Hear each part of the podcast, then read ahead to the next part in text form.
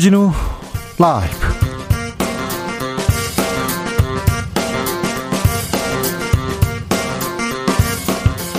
(2021년 11월 5일) 금요일입니다. 안녕하십니까. 주진우입니다. 결국 윤석열 후보가 웃었습니다. 정치 경력 4개월 영선의 정치 신인 홍준표 후보를 제치고 국민의힘 대선 후보가 됐습니다. 윤 후보는 엄중한 책임감과 사명감을 느낀다면서 정권 교체 반드시 이루겠다고 했습니다. 홍준표 후보는 깨끗하게 승복한다고 했습니다. 윤석열 후보 선출 의미 이상돈 교수와 짚어보겠습니다. 대선이 4개월 앞으로 다가왔습니다. 윤석열 후보, 국민의당 안철수 후보와 야권 단일화 주목됩니다. 윤 후보가 넘어야 할 산 고발사주 가곡 가족 수사는 어떻게 극복할 수 있을까요?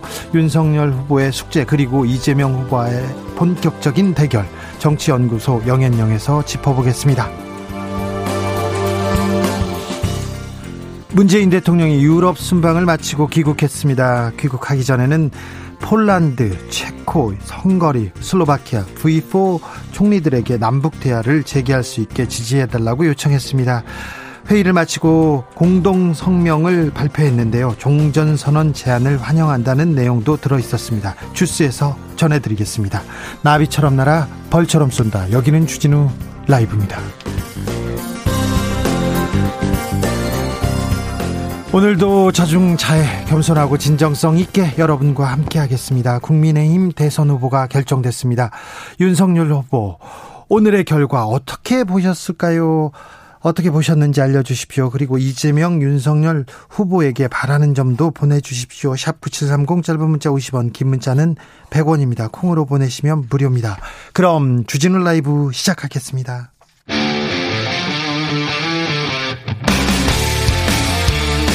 탐사보도 외길 인생 20년. 주 기자가 제일 싫어하는 것은? 이 세상에서 비리와 부리가 사라지는 그날까지. 오늘도 흔들림 없이 주진우 라이브와 함께.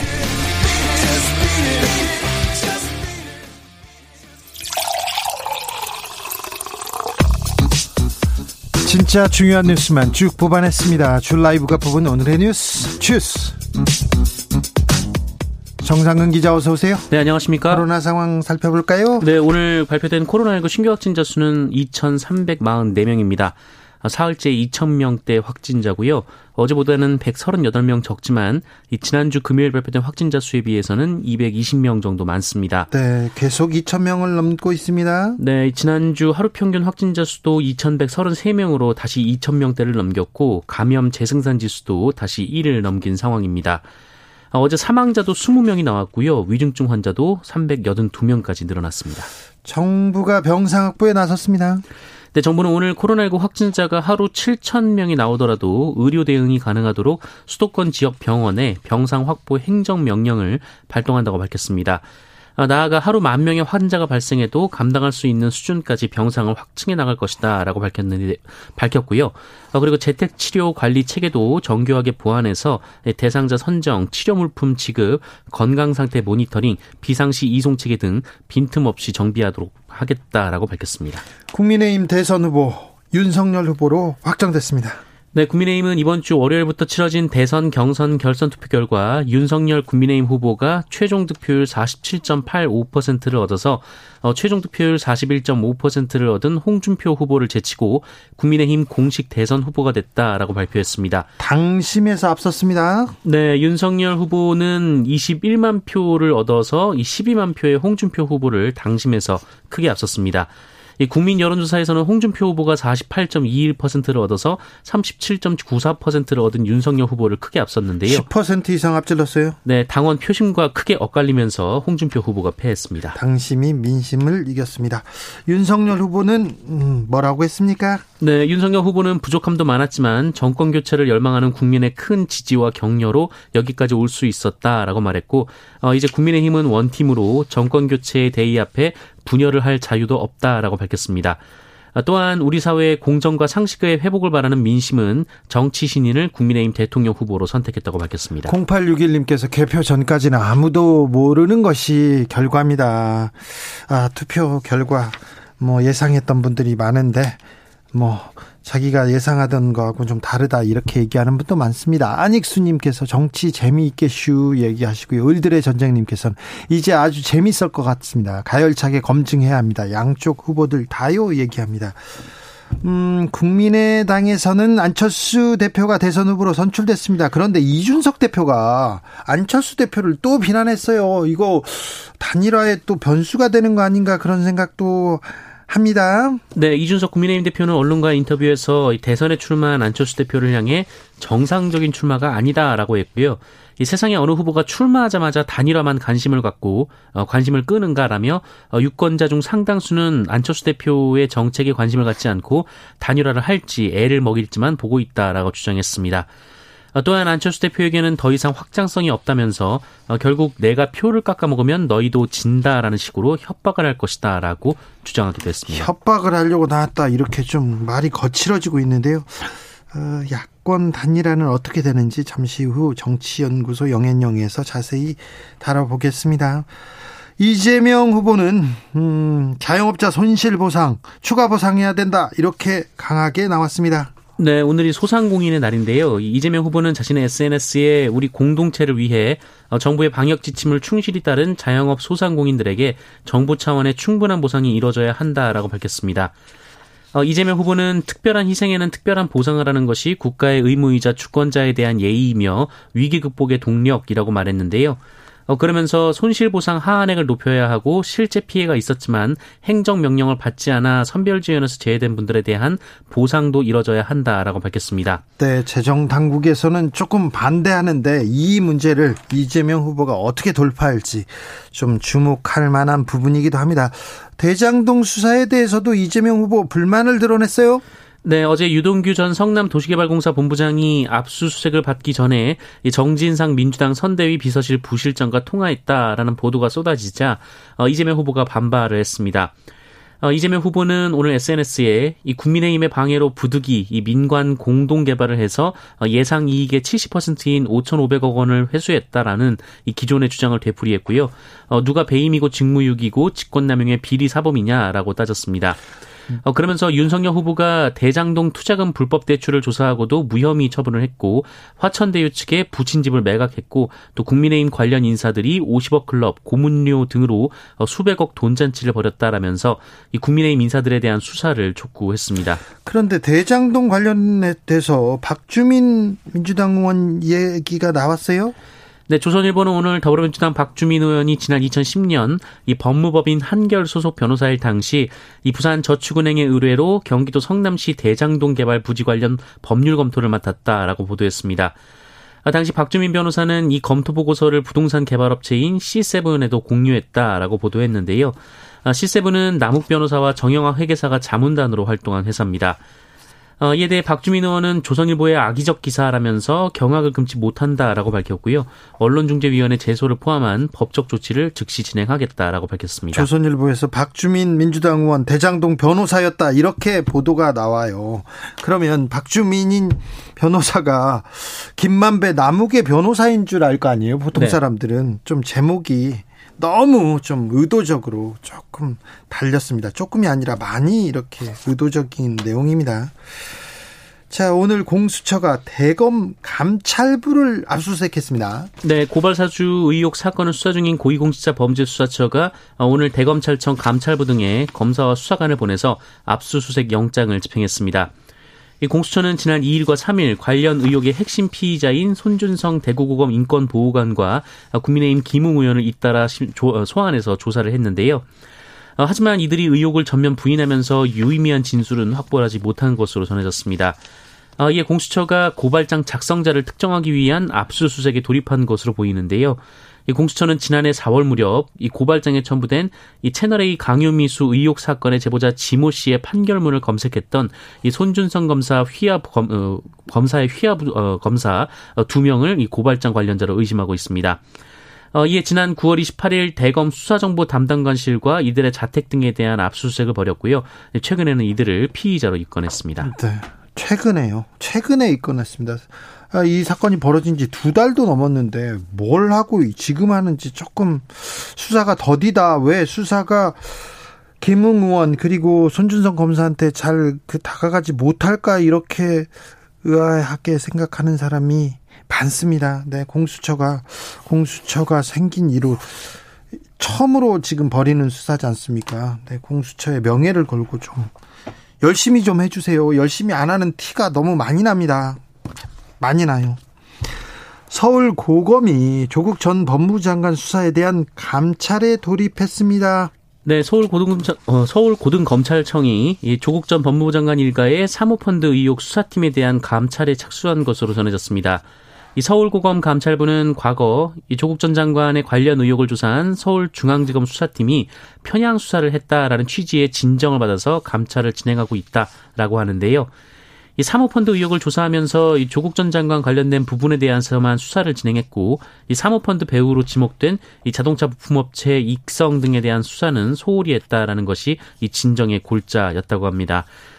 어, 조국 전 장관 일가의 사모펀드 의혹을 수사했던 서울중앙지검 수사팀은 이 정경심 전 동양대 교수와 이 조범동 씨를 자본시장법 위반 등의 혐의로 구속 기소하고 어, 조국 전 장관 역시 뇌물수승 혐의로 불구속 기소했는데요. 네. 어, 조국 어, 이 사모펀드 관련 부분 같은 경우에는 대법원에서 이 조국 전 장관 가족의 개입 혐의를 무죄로 판단한 바 있습니다. 네, 대법원에서 무죄 난 사건입니다.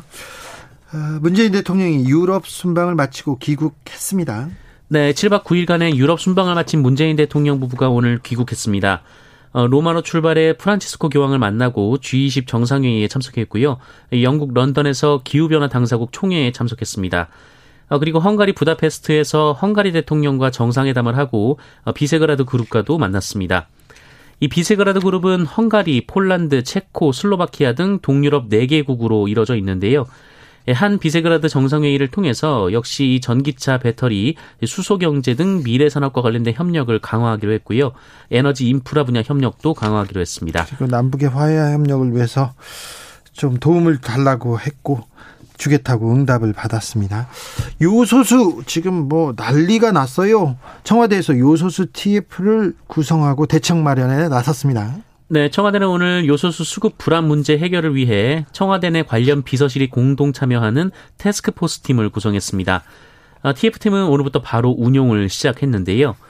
이 중국발 요소수 수급 비상 문제가 쉽게 풀릴 기미가 보이지 않자 이 청와대 TF를 컨트롤 타워 격으로 해서 이 범정부 차원에서 전방위적 대책 마련에 나선 것으로 보입니다. 이 박수현 청와대 국민소통수석은 이 소부장 대응 체계와 동일한 경제 외교가 종합된 대응 체계를 구축해서 어, 국내 산업계, 물류업계 등과의 협력 체계, 어, 그리고 중국 등 요소 생산국과의 외교 협의 등 이 다양한 채널의 종합적인 활용을 기하기 위한 것이다라고 설명했습니다. 요소, 요소수.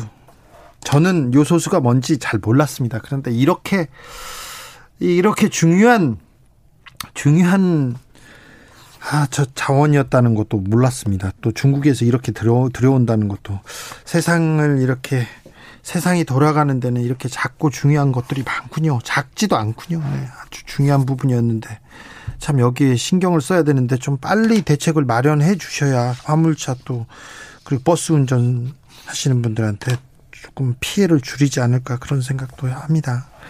얼른 나서 주세요. 얼른 뛰어 주세요. 공무원들이. 관세청 공무원들의 근무 태만 논란이 컸습니다. 저희도 보도했었는데요. 어, 관계자들 전원 교체하기로 했다고요? 네, 관세청이 근무 태만 의혹이 제기된 인천공항 국제우편 세관의 세관장 그리고 담당 과장을 교체했습니다. 어, 일단 이 인천공항 국제우편 세관장에게는 오늘 대기 발령을 냈고요. 이 우편 검사 과장은 다른 세관으로 하향 전보 조치했다고 합니다. 네. 어, 그리고 우편 검사과 근무자 51명 가운데 43명을 다음 주 초에 교체할 예정이라고 밝혔습니다. 알겠습니다. 근무 태만 이제는 네 그렇게 하면 안 됩니다. 감찰하고 징계 가고요. 이제 언론에 보도돼서 다 전원 교체됩니다. 네. 거의 대부분의 공무원들이 음 엄청 열심히 일합니다. 엄청 열심히 일하는데 이런 분들이 있어가지고 다른 열심히 일하는 성실한 공무원까지 먹칠하고 있습니다. 그러니까 자 관세청의 근무 태만 전원 교체됐습니다. 네. 엄벌했습니다. 주스 정상근 기자와 함께했습니다. 감사합니다. 고맙습니다. 국민의힘 대선 후보 결정됐습니다. 당심을 잡은 윤석열 후보가 홍준표 후보를 6% 차이로 제치고 최종 후보로 결정됐습니다. 지금 캠프 분위기 어떤지 연결해 보겠습니다. 윤희석 공보특보 나와 계신가요? 네, 안녕하세요. 우선 음, 고생하셨다는 말 드립니다. 네, 감사합니다. 네, 고생 많으셨습니다. 캠프 분위기는 어떻습니까? 어, 일단 저희가 어려운 관문을 통과했으니까, 네. 어, 기쁜 마음이 당연히 있고요. 그러면서도 더 큰 것은, 어, 무거운 책임감이 있다. 이 말씀을 먼저 드리겠습니다. 캠프 내에서 예선이 본선보다 더 어렵다 이런 얘기 나왔습니까?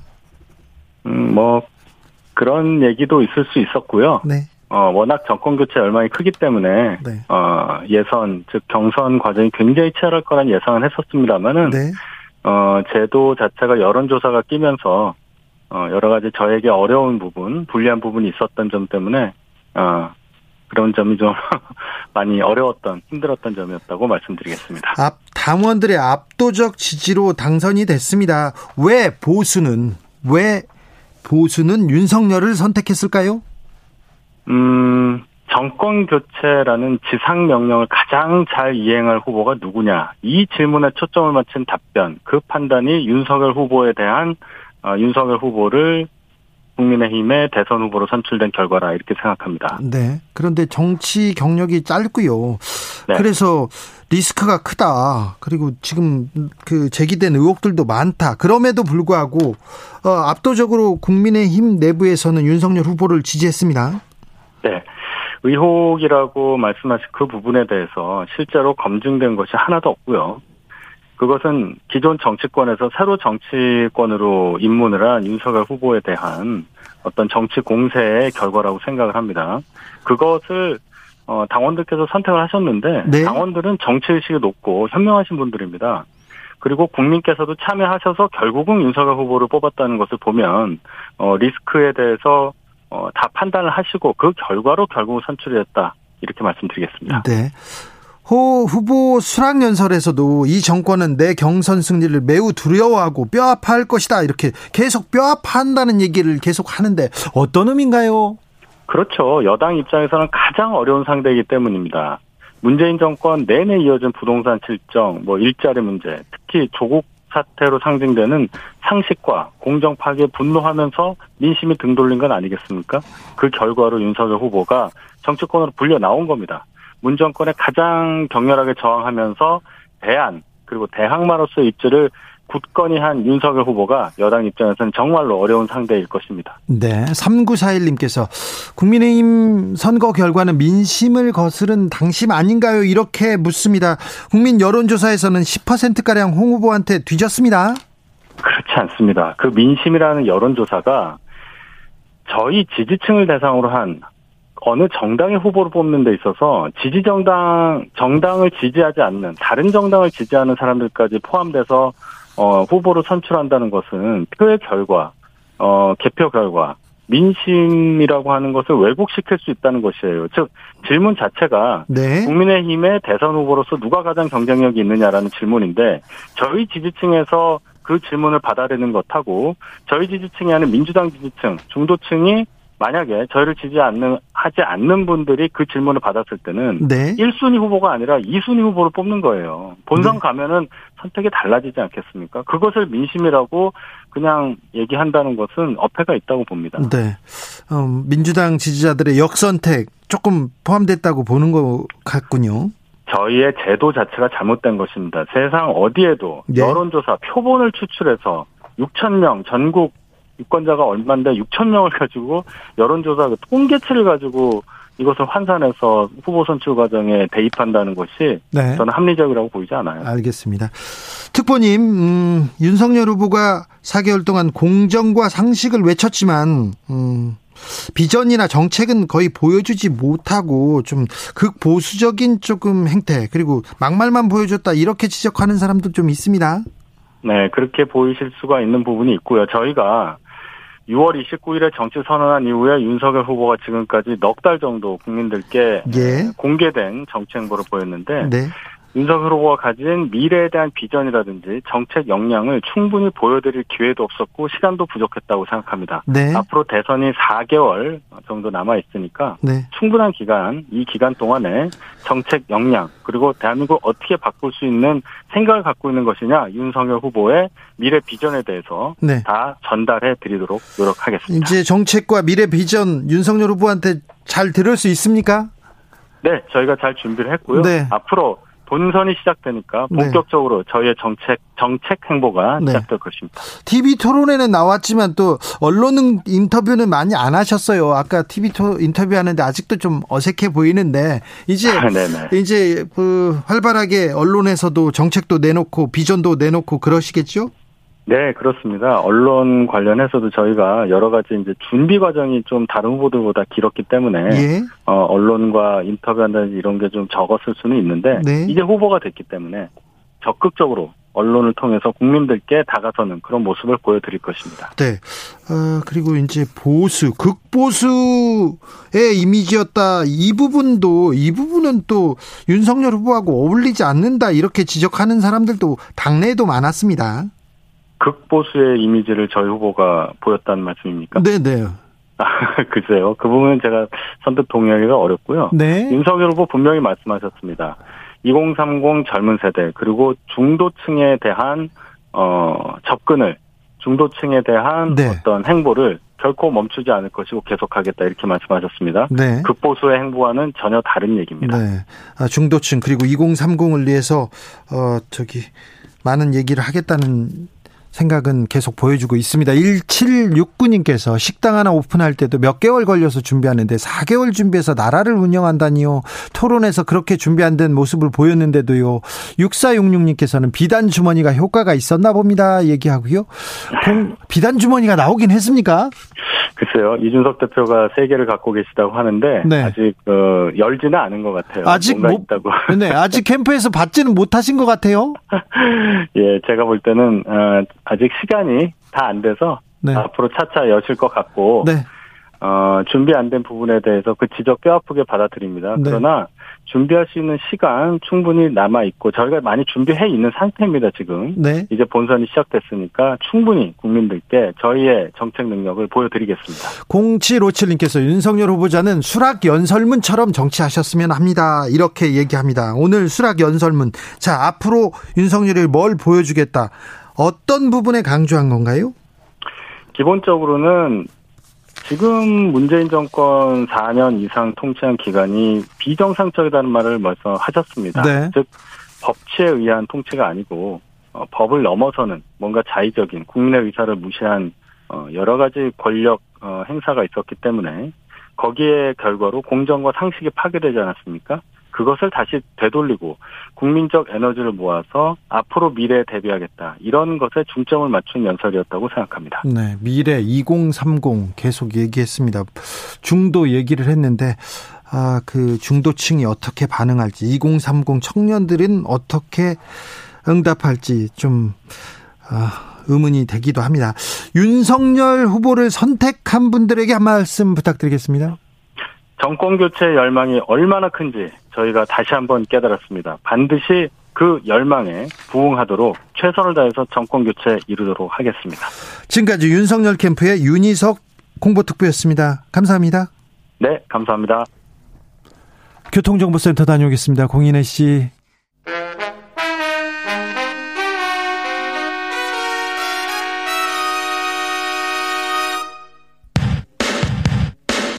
주진우 라이브 돌발 퀴즈. 오늘의 돌발 퀴즈는 객관식입니다. 문제를 잘 듣고 보기와 정답을 정확히 적어 보내주세요. 지난 9월에 이것이 17개월 연속 흑자를 기록했습니다. 그리고 올해 9월까지의 누적 이것은 2016년 이후 5년 만에 최대치를 기록했다고 하는데요. 불리한 환경 속에서도 수출이 늘고 해외 현지 법인에서의 배당 수입도 늘었기 때문입니다. 국가 간 기업, 정부가 행한 모든 대외적인 경상거래에 의한 수익과 지출의 차익을 가리키는 경제 용어인 이것은 무엇일까요? 어려우시죠? 걱정 마세요. 보기 준비했어요. 1번 저수지 2번 경상수지 다시 한번 들려드릴게요. 1번 저수지 2번 경상수지 샵 9730 짧은 문자 50원 긴 문자는 100원입니다. 지금부터 정답 보내주시는 분들 중 추첨을 통해 햄버거 쿠폰 드리겠습니다. 주진우 라이브 돌발 퀴즈 월요일에 또 만나요.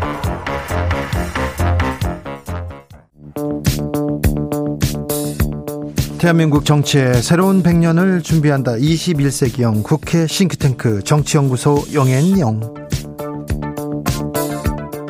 정치권에 보내는 고급지인 정치 컨설팅 오늘도 뜨겁게 분석해 봅니다. 정치는 데이터다. 정치는 과학이다. 박시영 TV 진행자 어서 오세요. 네, 반갑습니다. 박시영입니다. 아니다. 정치는 촉이다. 정치는 감이다. 최영일 시사본부 진행자 어서 오세요. 안녕하십니까. 네.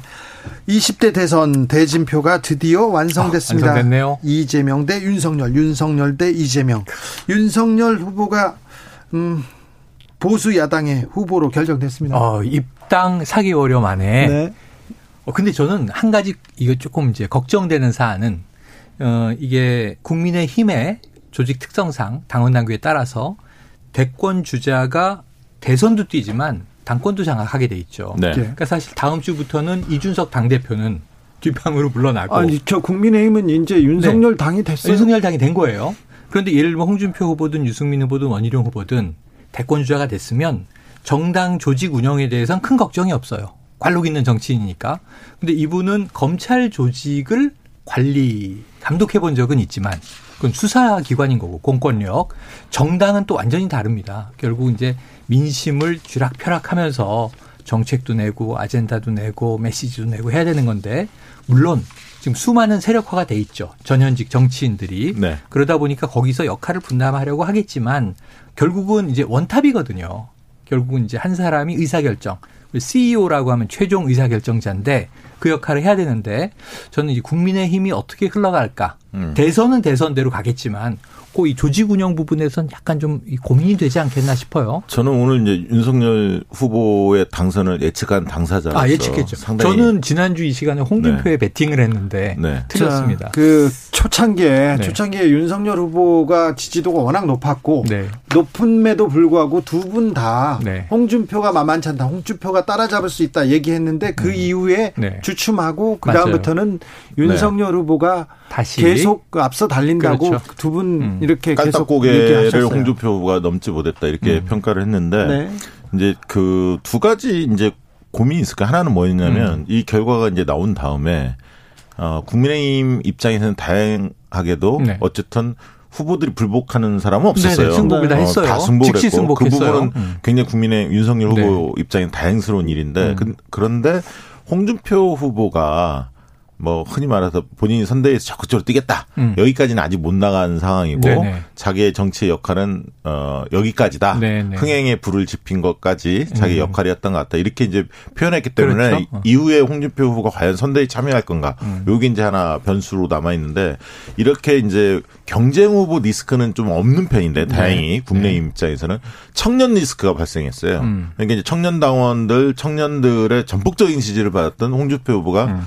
어, 떨어지자마자 퇴장을 한 거죠. 이제 그, 그 지지자들이 사실은 이제 여러 커뮤니티나 음. 당원 게시판 이런 등등에 굉장히 이제 그 실망하는 그래서 음. 일부는 탈당하겠다, 탈당 인증도 보여주고 또 차라리 이재명을 찍겠다 여러 이야기들이 지금 나, 나오고 있습니다. 투표 안 이- 하겠다 이런 의견도 있어요. 그래서 이 층을 과연 윤석열 후보가 어떻게 자- 다잡을 것이냐 이게 이제 과제로 부여됐는데요. 네. 저는 청년층이 상당히 무주공산으로 흐를 가능성이 있다고 봅니다. 네네. 그래서 이 누가 앞서지도 못한 상태 음, 속에서 서로가 이재명, 윤석열, 안철수, 뭐 심상정 이런 분들이 청년층 공략을 위해서 어 다들 심혈을 기울일 텐데 음.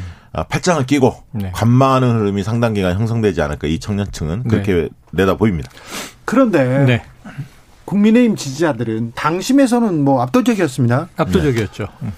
왜 보수층에서는 네. 보수 야당에서는 윤석열을 후보로 뽑았을까요? 일단 뭐 경험도 뭐 많지 않고요. 예, 그리고 좋아요. 리스크도 가장 큰 후보 중에 한 명이었고요. 그 부분을 하나 보죠. 이 강성 보수 지지층 그것도 이제 이 국민의힘 내에서 또는 새로 유입됐건 아직 안 들어왔지만 여론조사에서 어, 국민의힘 지지예요. 전 여당 아니고 야당 쪽입니다. 정권 교체를 희망합니다. 네. 이런 이제 많이 나오잖아요. 여론조사 과반 이상. 근데 이제 이들이 강성 연성으로 구분을 하면 그 사이에 베리어가 높은 장벽이 있는데 아 지금 말씀하신 대로 박시영 대표 말씀대로 윤석열 후보가 그 장벽을 넘을 수 있을 것인가? 중도 확장. 지금 계속 당심에만 소구해 왔거든요. 네. 그 당심을 이 집토끼 잡는 건 성공했어요. 네. 산토끼는 쉽지 않다. 그동안의 언행을 뒤집기도 쉽지 않고 아니 공정과 네. 상식을 외치면서 출마를 했지만, 했지만. 공정과 상식보다는 보수, 더 보수, 네. 그 보수를 위해서 계속해서 예, 수고했지 심지어는? 결정적으로 최근에 전두환 옹호 발언은 그냥 실언과는 다르게 망언으로 불릴 정도로 심각한 얘기였고 민주당도 문제 제기했고 그 호남 민심을 그럼 좀 이제 다잡기 위해서 사과하러 7일 이후에 가겠다. 빨리 가겠다. 뭐 네. 1박 2일 가겠다. 오늘 그 얘기가 막 나오는데 호남 민심만이 아니고 이 전국적인 민심이에요. 이 전두환에 대한 문제는. 아, 그렇죠. 이게 5.18 호남 광주의 아, 이게 문제가 호남 아니죠. 광주 문제가 아니에요. 1987년에 왜 제, 저기 제가 대학 3학년 때 거리로 뛰쳐나갔겠습니까? 그때 왜 넥타이 부대가 그 이 시민 항쟁에 참여를 했겠습니까? 그건 전두환 군부는 독재고 그리고 시민 학살에 의해서 수립된 정권이고 용납할 수 없는데 근데 지금 거꾸로 오히려 이제 이재명 후보가 무슨 음식점 총량제 얘기를 하면 히틀러의 나치도 이런 발상은 안 할 겁니다. 이런 취재 발언들을 역으로 한단 말이에요. 그래서 이제 이런 모순들이 존재해요. 그런데 왜 이제 윤석열이 됐느냐 하면 강성 지지층을 중심으로 그만큼 지금 문재인 정부가 미운 거예요. 네. 싫은 거예요. 그러니까 네. 당장 이 오늘 저는 수락 연설은 상당히 좀 좋게 봤습니다. 어, 그동안 얘기 안 했던 뒤에 교육 문제도 언급하고 외교 문제도 언급하고 그리고 경제 문제도 언급하면서 여러 가지 공정과 상식을 어떻게 대통령으로 풀지를 조금 음. 맛보기를 보여줬어요. 지금까지 토론했던 것이나 연설했던 것 중에 가장 정제된 종합판을 오늘 수락연설로 내서 음. 어 약간 생각보다는 고무적이다. 아, 읽으셨잖아요. 누군가 예, 써줬겠죠. 예, 그런데 그, 그 당연한데 그런데 문제는 화두는 뭐냐면 내가 본선 주자가 되니까 문재인 정부가 아플 것이다. 지금 차기 대권에서요 문재인 정부가 아픈 게 무슨 상관이 있어요? 아니 계속해서 뼈 아프다. 국민들이 뼈 아프다. 좋아해야지. 네, 뼈를 국민들이 기뻐해야 되는데 문재인 정부가 아픈 것만 생각하고 대선을 치를 수 있겠는가 이게 고민이에요. 너무 길어요 설명이. 아, 네. 어, 예. 죄송합니다. 그런, 짧게 식으로, 해주세요. 그런 식으로 설명하면 대선에 표- 표가 안 됩니다. 여기까지. 후보, 는 절대 나서지 마세요. 아니, 그게 대선에. 안 나가잖아요. 네, 잘하는. 거예요. 아, 저는 그렇게 봅니다. 일단은 아마 국민의힘 쪽에서 고민스러운 대목은 민심과 당, 당심이 네, 극명하게 엇갈렸죠. 엇갈렸는데 맞아요. 민심을 이기는 선거가 사실 없었어요. 그동안 네, 경선에서. 이게 거의 최초의 결과가 아닌가 음. 이렇게 보여질 정도로 굉장히 의외였다 이렇게 볼 수 있을 것 같습니다. 오세훈 시장이 당심의 나경원 후보를 앞질렀고요. 그랬죠. 이준석 대표가 당심의 주호영을 앞, 그랬죠, 앞질렀죠. 그랬죠. 당, 그렇죠. 민심에서 다 둘다 네, 우위를 네. 점했었죠. 특이한 현상이 이제 발견된 건데, 음. 그럼 왜 이렇게 국민의힘 지지층들이 다 몰려갔을까 윤석열 쪽으로 음. 저는 두 가지로 봅니다. 말씀하신 한 가지 부분은 음. 어, 문재인 정권에 대한 어떤 미움, 섭섭함 이런 것들이 있죠. 심판하겠다, 뭐 뭔가 강력한 심판 음. 그리고 이후에 문재인 정부의 적폐 이거를 좀 쓸어버렸으면 좋겠다. 아. 이 마음이 하나 있는 것 같고 두 번째는 뭐냐면 음. 본선 경쟁력에 있어서 실제로 윤석열이 강하다, 더 세다 이렇게 윤석열 지지층은 보고 있어요. 왜냐하면 음. 홍준표 후보는 아직 본격 검증이 안 들어갔다. 네네. 그리고 2030이 홍준표의 과거에 전력이나 과거에 했던 걸 잘 몰라서 그렇지 음. 민주당이 본- 선거 본격화돼서 본선 후보에서 그 얘기를 하기 시작하면 음. 홍준표의 거품이 꺼질 거다 이렇게 보고 있는 겁니다. 네, 그리고 네, 음. 기성 정치인으로서 홍준표는 보여줄 거다 보여주는데 음. 윤석열은 그래도 새로운 뭔가를 보여줄 게 남아 있다. 네. 이렇게 보고 가능성을 봤기 때문에 지지했다 보는데 음. 저는 이제 민주당 지지층들, 이재명 지지층들이 어떻게 보면 윤석열 후보가 본선 후보가 됐기 때문에 저는 민주당한테도 굉장히 호재일 수 있다. 있다. 음. 호재다. 왜냐하면 음.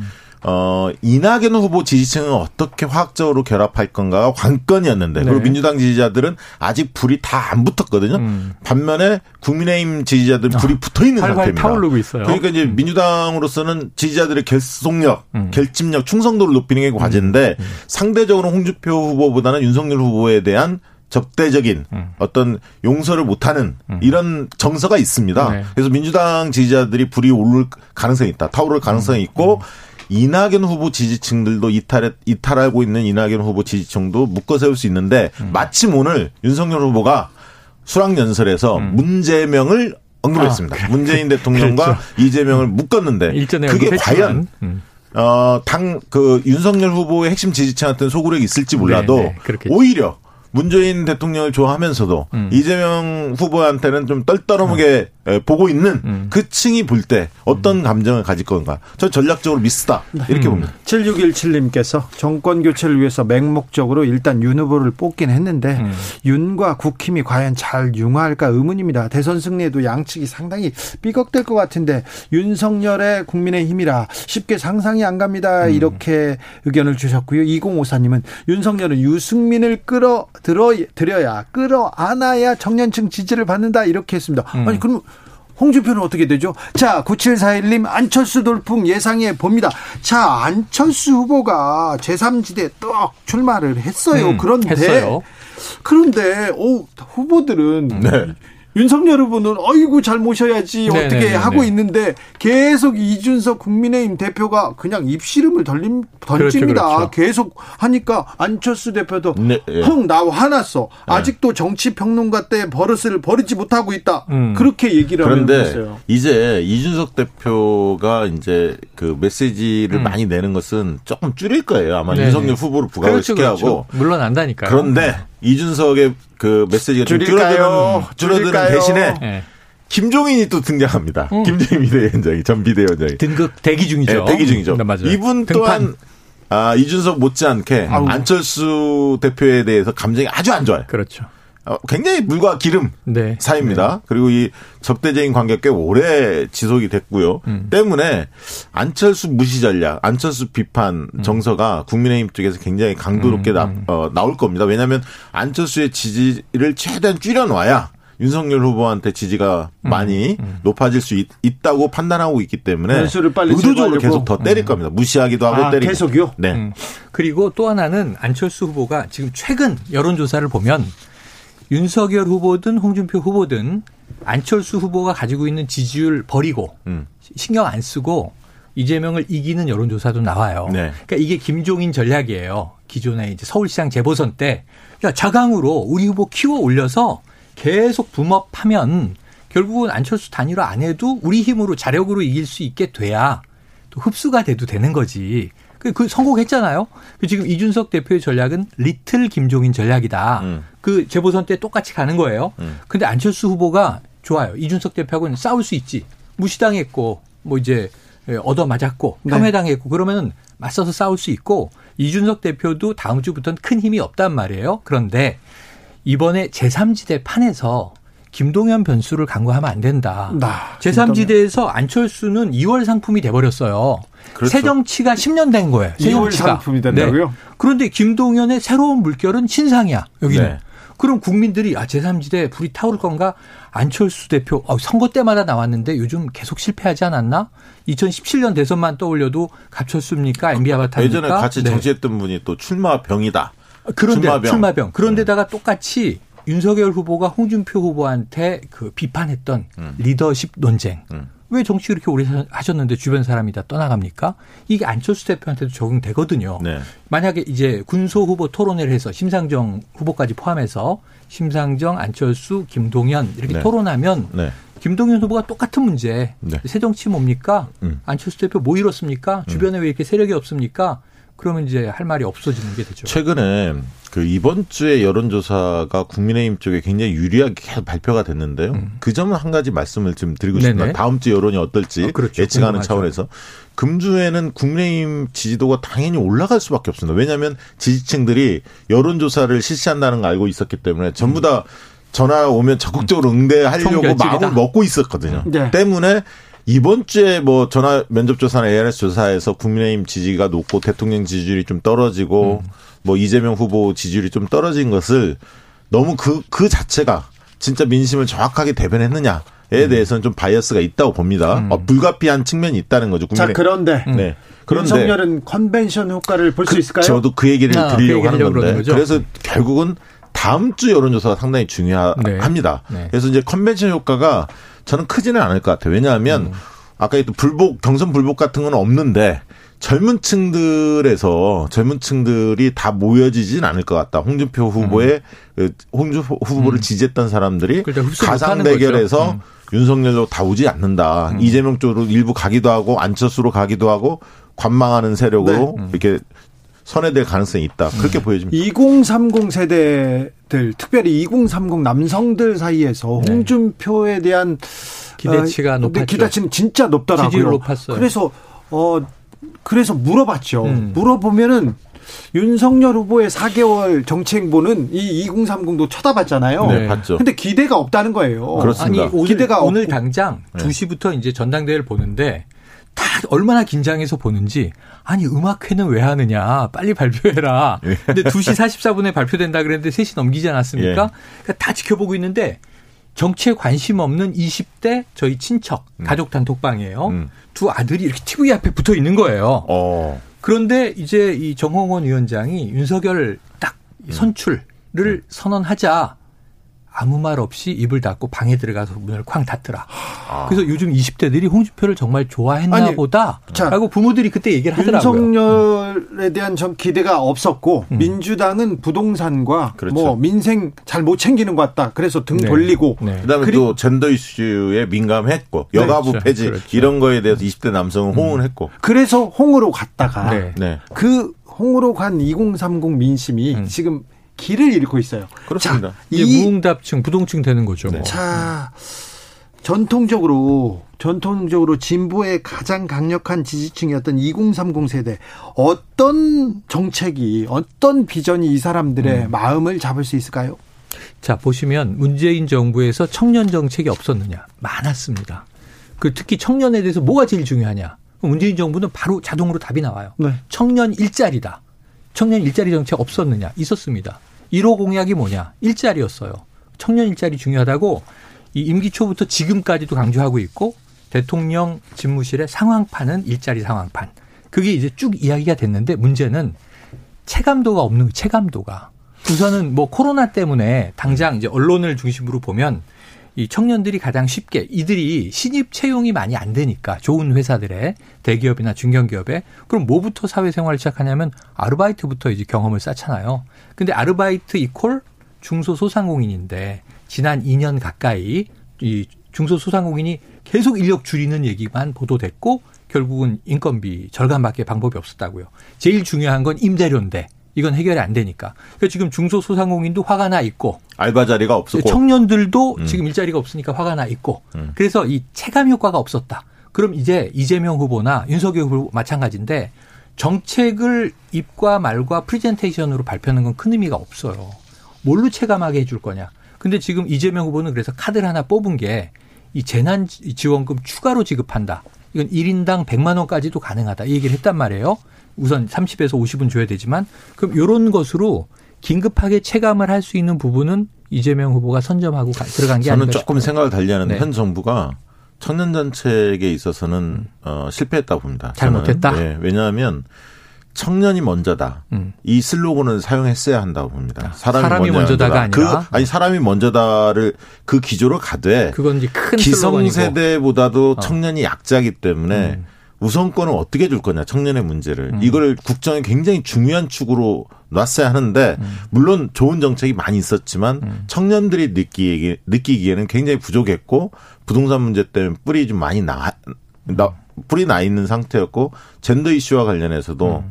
이 20대 남성들은 특히 또 30대 초반까지도 그렇습니다. 남성들은 굉장히 박탈감, 상대적 박탈감 음. 이런 것을 많이 느꼈거든요. 이 상대적 박탈감을 몇 달 만에 메울 수 있을까요? 이재명 후보가 저, 저는 뭐 그거는 어. 모든 후보의 과제인 것 같습니다. 과제죠. 누가 그러니까 우선권을 지금 가지고 있는 후보는 누가 더 없습니다. 체감하고 반응하게 만드냐는 건 정말 쉬운 일이 아닌데 근데 저는 약간 그 고민이 문재인 정부가 주요 지지층이 세대로 보면 40대 다수와 50대 절반 정도라고 우선 무게 중심이 있잖아요. 네. 근데 그걸 위로 확장할 거냐 아래로 확장할 건데 고령층에 대해서는 체감되는 정책이 정말 많았어요. 복지 관련해서. 근데 문제는 60세 이상이 다수는 문재인 정부 지지층이 아니야. 아, 그러니까 지지도를 네. 분석해 보면 음. 35세에서 54세 네, 여기가 딱 이제 걸려 있죠. 이재명 후보의 그 핵심적인 지지 세력이에요. 특히 음. 40대가 핵심 지지 세력인데 네, 네. 30대 초반하고 후반하고 좀 다릅니다. 네, 네. 35세에서 달라지죠. 54세 이 50대 전반까지가 세력인데 음. 지지 세력인데 그걸 이제 30대 30대 밑으로 확산하는 과제와 이재명 후보는 그렇죠. 음. 또 50대 후반까지 안정적 지지를 확보하는 이 두 가지가 다 있는 거죠. 숙제죠. 네, 네. 과제죠. 6089님께서 우리 아들은 20대인데요. 오늘 환호성을 질렀는데 아, 이것도 그래요? 방송해 주세요. 네, 방송해 드리겠습니다. 아, 아, 이게 20대도 네. 윤석열 지지가 제로는 아니다. 네. 아, 그럼요. 있다. 그럼요. 김- 김대웅님께서 인정합니다. 윤석열 후보 대통령 될 경우 인사 잘못해서 강요를 뽑고 나서 음. 대통령 잘못한다고 사퇴하고 대선 출마하면 나라가 어떻게 될까요? 얘기했고요. 아. 1798님께서는 윤석열 후보가 중산층 살려내고 엉망된 법치 부동산 제자리로 돌려 놓아 주시길 기원해 봅니다. 아. 이런 의견 주셨습니다. 네네. 그런데 윤석열, 이재명 두 후보 대선 후보는 음. 지지율도 높지만 비호감도도 가장 그렇습니다. 두 높습니다. 후보 네네. 모두 그게 과제죠. 이 비호감도를 어떻게 네. 극복해내갈 것인가? 네. 이 그거는 비호감도 극복 중에 예. 오늘 윤석열 후보가 딱 되고 대진표가 완성됐잖아요. 이재명 후보 대 이제 여당, 야당의 윤석열 후보 이렇게 되니까 한번 SNS를 보세요. 제가 깜짝 놀란 건 앞으로 어, 이재명 대 윤석열 후보 분석은 박시영 대표한테 다 맡겨도 되겠다. 저는 새로운 블루오션을 하나 찾았다. 네. 왜요? 영부인 대결에 대한 이야기가 정말 많이 올라와요. 아. 영부인 대결. 근데 저는 네. 사실 이재명 후보는 감성 행보로 강화해야 할 것 같고요. 음, 음. 논리적이고 이성적인 잘하는데. 중심이잖아요. 음. 페이스북이나 이런 거. 근데 오히려 어, 친근함, 인간미, 이 감성 행보로 강화해야 할것 네. 같고요. 거꾸로 윤석열 후보는 오히려 이성적 행보를 해야 돼요. 아, 논리성이. 약하고 음. 어떤 뭐랄까요 시민들의 상식에 부합되지 않은 약간 편협된 인식들 음. 이런 걸 많이 보여줬거든요. 불같은 그래서 실망감이 보이죠. 커진 거죠. 음. 그러니까 두 후보는 약간 달라요. 지금 달라요. 보면. 근데 결국은 이번 대선은 능력 대결, 자질 대결, 정책 대결로 갈 수밖에 없어요. 음. 도덕성이나 태도 논란들은 양 후보다 리스크 요인이 서로 다 있기 때문에 결국 중요한 것은 누가 그러면 먹여 살릴 거냐 음. 이 나라를 맞습니다. 그 런 측면으로 국민들이 바라보지 않을까 전 싶습니다. 연말까지는 정권 교체론이 탄력을 받을 거예요. 윤석열 후보가 전 컨벤션 효과 누릴 걸로 봐요. 이재명 후보에 비해서는 네. 그게 아까 이제 박시영 대표가 미리 좀 우려한 듯이 착시 현상이 끼어 있다 하더라도 그럼 언론들이 어 이거 봐라 민주당하고 다르게 국민의힘은 컨벤션 효과가 나타났다 이런 얘기들이 나올 거고 네. 그 흐름으로 가서 연말까지 가는데 2022년 새해가 되면 사람들은 이제 과거 송구영신이라고 하죠. 내년 초부터는 2022년 그럼 위드 코로나 이후 우리의 삶은 어떻게 가야 하는가인데 그러면 2월, 3월, 1, 2, 3월에 3월 9일이니까 3월은 며칠 시간이 없는데 본격적인 본선 선거 운동이 벌어질 때 국민들이 선택을 고민할 때 문재인 정부 심판해야지. 심판이고 뭐고 좀 있으면 끝나잖아요. 이임식을 해야 돼요. 대통령은 취임식 때. 그런데 문제는 그럼 2020년 이후 앞으로 5년 동안 윤석열 정부는 어떤 그림이 그려지지? 어떤 비전이 보일까? 그럼 이재명 정부가 만약 가정한다면 우리의 삶과 어떤 이제 흐름들이 만들어질까를 상상을 한다고요. 네. 거기서 전 결정 날 거라고 저는 봐요. 20대, 30대 오히려 여성이 중요하다 봅니다. 20, 30대 왜냐하면. 아까 남성을 중심으로 이야기를 많이 했는데 음. 2030 여성은 문재인 정부에 대해서 우호적입니다. 네. 그런데 어, 지금 윤석열 후보의 메시지나 이런 걸 보면 문재인 대통령이 퇴임 이후에 만약에 윤석열 정부가 들어선다면 음. 굉장히 문재인 대통령을 옥죄일 것 같다. 음. 뭔가를 꼬투리를 잡아서 이런 느낌을 준단 말이에요. 오늘 메시지도 그랬고요.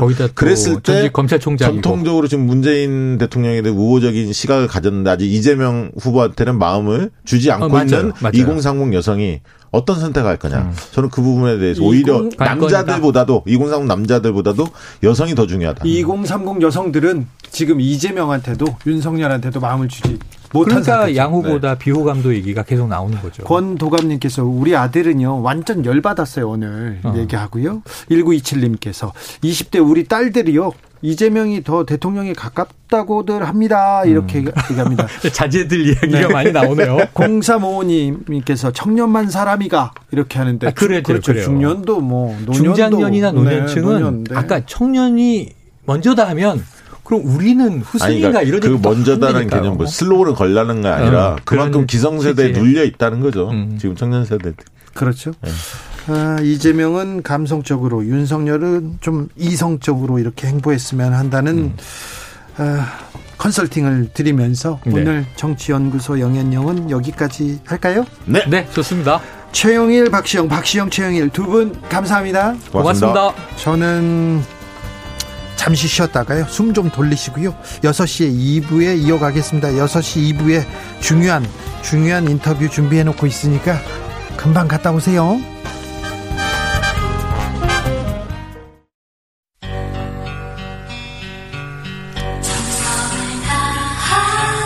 정성을 다하는 국민의 방송 KBS 주진우 라이브 그냥 그렇다고요. 주진우 라이브 2부 시작했습니다. 지역에 따라 2부부터 함께 하시는 분들 계시죠? 어서 오십시오. 잘 오셨습니다. 7시까지 함께 해 주십시오. 라디오 정보센터 다녀오겠습니다. 조진주 씨.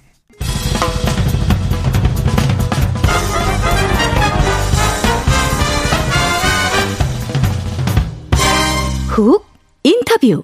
모두를 위한 모두를 향한 모두의 궁금증 훅 인터뷰.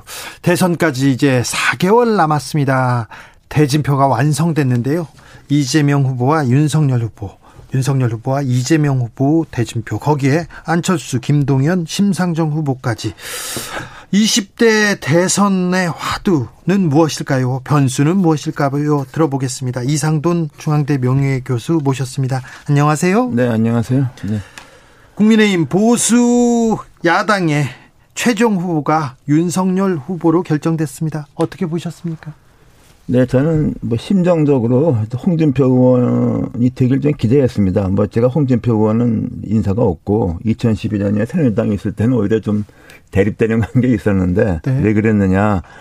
아, 윤석열 전 총장이 저 후보가 되- 되면은 대선 본선이 뭐 역대급 네거티브로 뭐 선거가 되고 아주 아주 그냥 폭풍 속으로 들어가는 게 돼버리고 그 여파도 클 것 같아서 좀 그거는 좀 바람직하지 않다.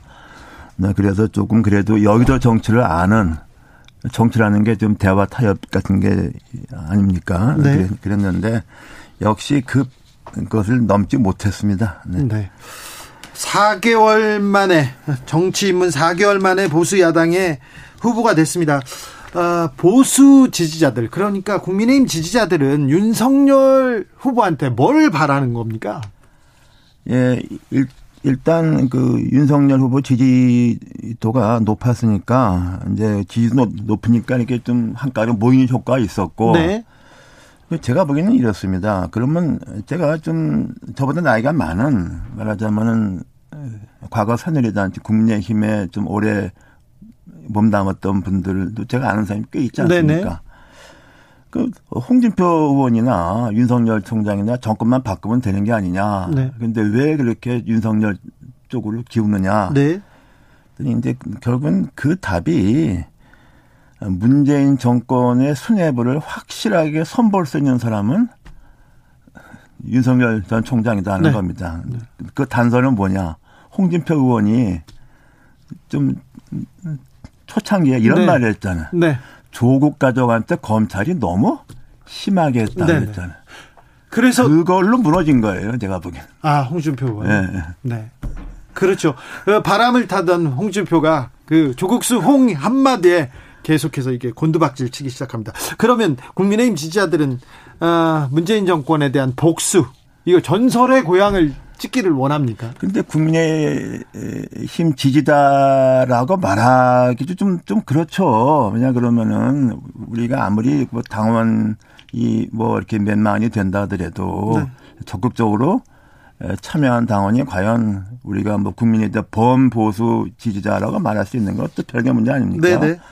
그리고 좀 요번에 특이한 현상이 어 마지막 판에 입당 원서를 내서 입당한 사람들이 굉장히 많았죠. 많았잖아요. 네, 많았죠. 저는 그래서 이것이 무슨 2030이 바람이 불었다고 보기는 좀 그렇지 않느냐. 네, 네. 아, 좀 의- 의구심을 가졌어요. 네. 결국에 그것이 좀 조직표고 특히 마 노년층 이- 그 입당이 많았던 게 아닌가. 결국 홍준표 의원이 막 거기서 뭐 고배를 어, 마셨다고 저는 생각합니다. 네, 아무튼 민심에서는 여론조사에서는 홍준표 후보가 10% 이상 앞섰는데 당심에서 어, 크게 밀리면서 6% 차이로 어, 윤석열 후보에게 무릎을 꿇었습니다.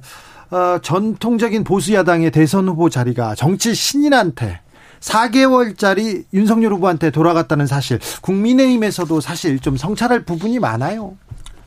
저는 국민의힘에서 성찰할 부분보다는 문재인 대통령의 성찰할 부분이 많죠. 아 그래요? 그렇죠. 윤석열 후보를 만든 거는 아 전적으로 문재인 대통령이죠. 뭐 그래요. 제가 왜, 보기엔 그렇죠. 어 왜요? 아니 그 그러니까 저 과연 문 대통령이 검찰총장 임명할 때 과연 여러모로 어 고려하고 임명을 했겠느냐. 그 지금 윤석열 검, 전 검찰총장뿐만 아니라 여러 가지 인사 보면은 너무 좀 뭐 그 좀 이해가 안 되는 인사를 많이 했잖아요. 그게 결국 이 정권을 갖다 이렇게 몰라하게 만들었지 않습니까? 그러니까 이건 전적으로 문재인 대통령 책임이고 그리고 어 그 추미애 장관하고 윤석열 당시 검찰총장하고 싸울 때 그거를 내버려 둬서 그 정부에서 이탈해서 대선 주자가 아, 되도록 방치한 대통령은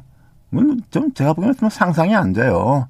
그러니까 이거는 다 뿌린 데가 거둔 겁니다. 이건. 아니 네. 검찰총장으로 임명했는데 네. 마음을 달리 먹고 이제 나가서 대, 대선에 출마한다는데 어떻게 합니까? 그럼? 아 근데 그건 마음에 달리 먹었다기보다 그건 오히려 그렇게 그런 환경을 조성해 준 측면이 많다고 봅니다. 저는. 아, 그 네, 안에 네, 안에 네, 있을 때 네, 이제 네, 조성했다. 네, 네, 그렇죠.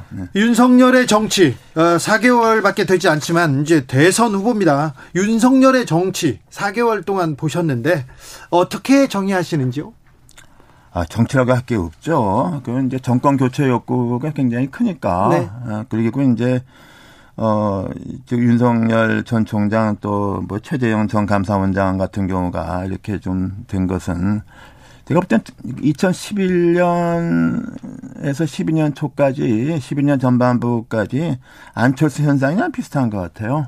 그 당시 네. 민주당에서 대선 후보라고 뭐, 저, 김두관 지사님 뭐, 문재인, 어, 그, 당시. 네.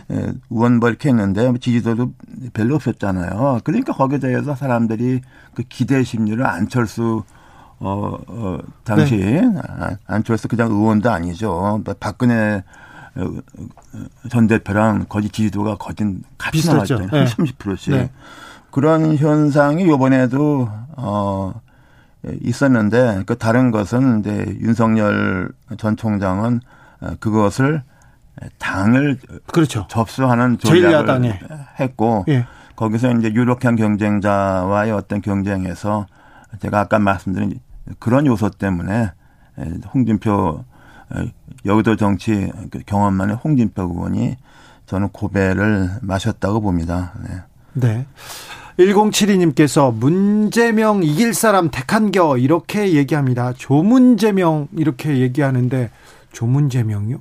아, 네. 아, 이지만님께서는 복 복수의 정치는 나라와 국민을 위해서 그만 힘든 사람을 챙겨도 바쁜 시대입니다. 이렇게 얘기했고요. 9665님께서 100% 맞는 말입니다. 문재인 정부의 최대 실패는 너무나도 많은 인사 오류로 이 지경까지 온 겁니다. 얘기하는데 부동산 문제로 2030도 그리고 또 나이 드신 분들도 다 좀 화가 많이 나신 것 같습니다. 네, 그, 그래서 제가 한번 전부터 좀 몇 번씩 얘기했는데 아니, 세금 대폭 올려온 정권이 네. 정 권을 선거에서 이긴 적이 없습니다. 세금 올리고 이긴 정권은 없다 얘기하셨죠. 없어요. 뭐 그, 극히 좀 예외라 같으면 그 뉴딜 그때 경제 위기 때 루스벨트가 이제 세금 올리겠다는 게 아니라 이제 뉴딜 과정에서 부유층 세금을 올렸죠. 그러나 그건 그때는 극히 좀 예외적인 경우고 이거 또 하나는 그 세금을 올려도 마치 그 올린 세금을 내는 사람들을 갖다가 무슨 아주 비하하고 뭐 아주 그 적으로 삼았어요. 그리고 그러니까 지금 대체로 그 평생 일해서 어, 뭐 아파트도 갖고 있고 뭐 자산 있는 사람들 뭐그 자산 있는 사람들이 나이 60, 70 돼서 흔히 지금 60, 70대 는 사람은 좀, 좀 사는 사람들이 하면 공통적인 화제가 상속사 때문에 죽지도 못하고 동부사 때문에 살지도 못하겠다고 사람을 이렇게 궁지를 몰아놨지 않습니까? 그러니까 그, 그 사람들과 가족과 일가가 뭐 다 이건 또 묻지 마로 그냥 이게 이 정권 안 되겠다는 거예요. 아니 재산 가치가 높았잖아요. 높아졌지 않습니까? 부동산이 올라서 부자가 됐잖아요. 법만큼 조금 세금 더 내야 되는 거 아닙니까? 근데 그것도 정도껏 내는 거지. 그리고 이렇게 세금 저는 세금 문제를 갖다가 그렇게 쉽게 생각하는 정권 나 처음 봤어. 나는 그래서 그래서 이정 나는 그게 굉장히 크고 6 6070에서 이렇게 된 것도 어, 그 원인이 상당히 크다고 저는 생각을 해요. 네.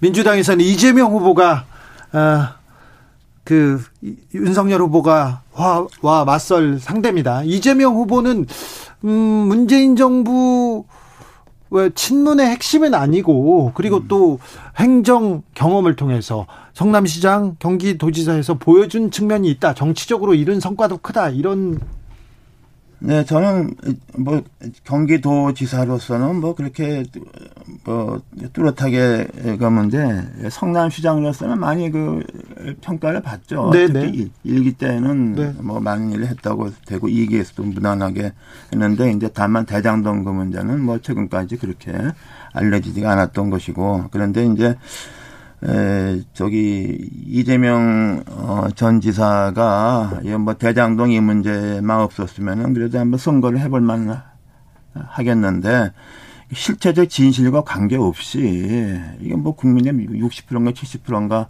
저게 뭐가 잘못됐다, 이렇게 인식을 하니까, 저는 그래서 상당히 좀, 어, 그 어려운, 힘든 분, 어, 측면이 있다고 보고요. 대장동에서 이재명 후보 이름이 계속 거론되긴 하지만 이재명 후보가 잘못한 거, 직접 잘못한 거는 별로 보이지 않는다. 아직 아직, 아직 꼬투리를 잡지는 그- 그렇게 못했어요. 없는데 문제 실제적 그랬대. 실제적 진실은 관계 없이 네. 그냥 하도 언론에서 쏟아내고 그러니까. 네. 아, 그러니까 소위 그, 그 중간층이라고 할까. 네.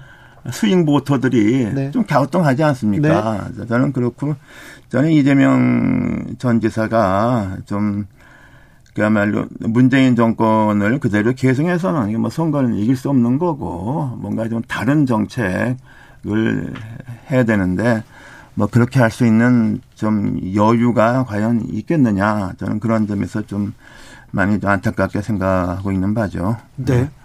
어, 변수가 몇 가지 있습니다. 아, 제3지대 안철수 후보가 아, 출마를 선언했습니다.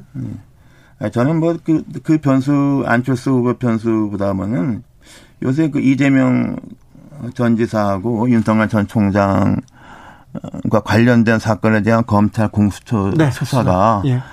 아, 제 기억하기는 2007년에 그 BBK 수사보다는 이게 지- 진도가 빠르잖아요. 네, 이거는 뭐 어. 엄청 빠르죠. 네.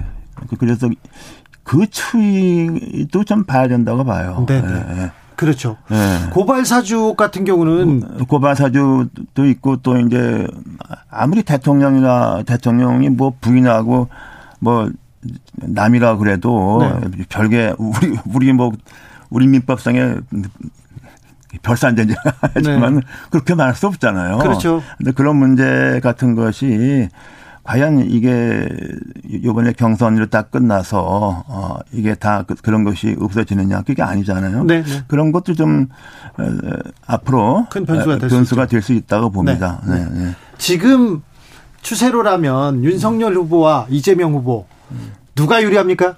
저는 윤석열 후보가 유리하다고 봅니다. 아니, 윤석열 후보가 유리한 게 아니라 무조건 국민의힘 후보가 저 유리하다고 보죠. 다만 홍준표 후보가 된 거보다는 그래도 뭐 에, 젊은 층, 뭐 중간층에서 또 기권표가 많이 나오겠죠.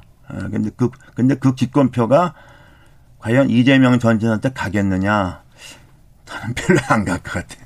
네. 어, 이재명 후보가 뭘 어떻게 하면 그, 그 표심을 좀 잡을 수 있을까요?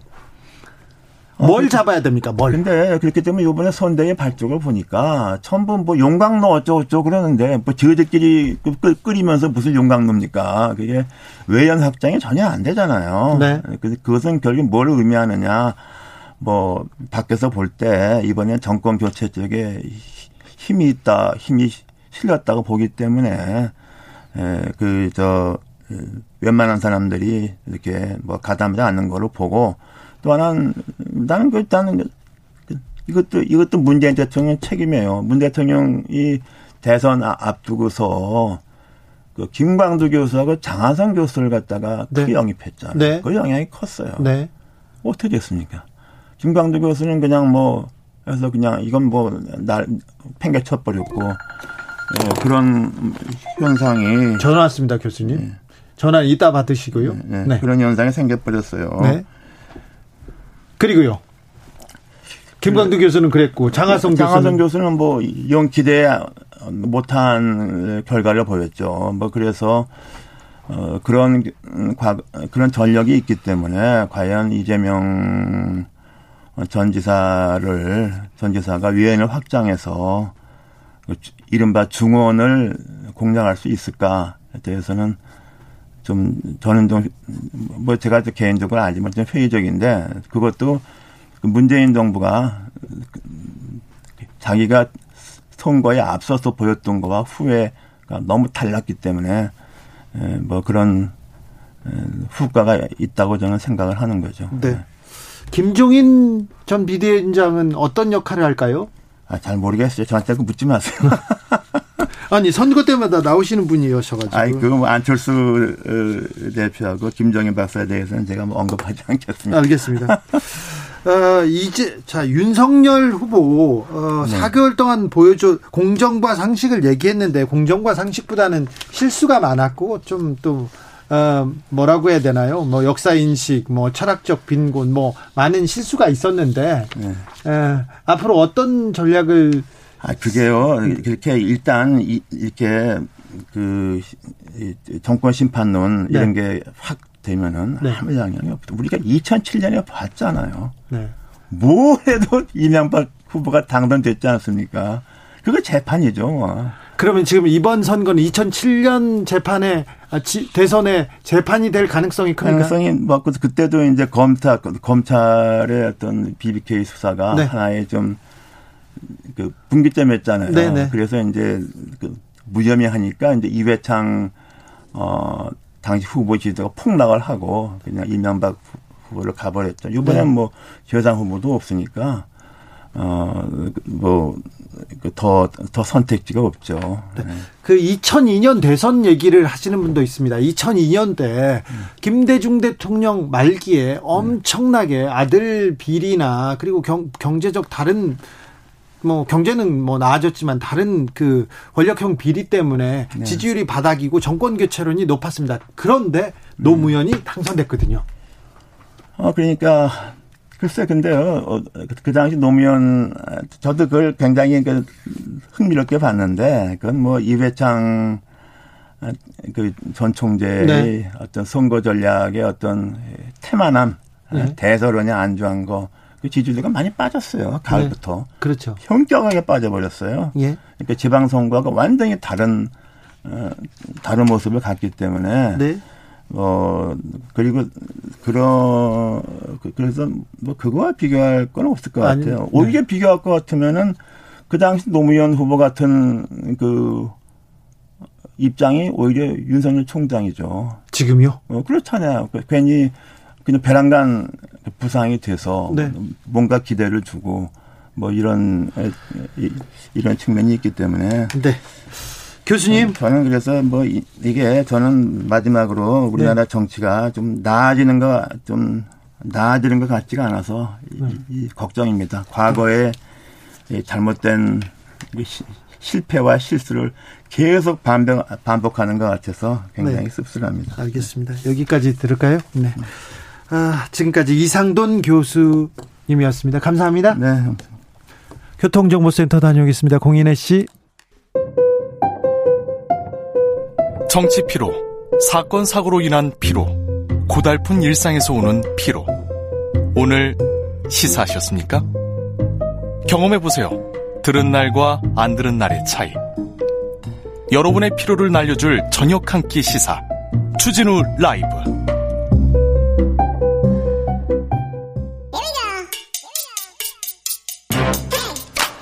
뉴스를 향한 진지한 고민 기자들의 수다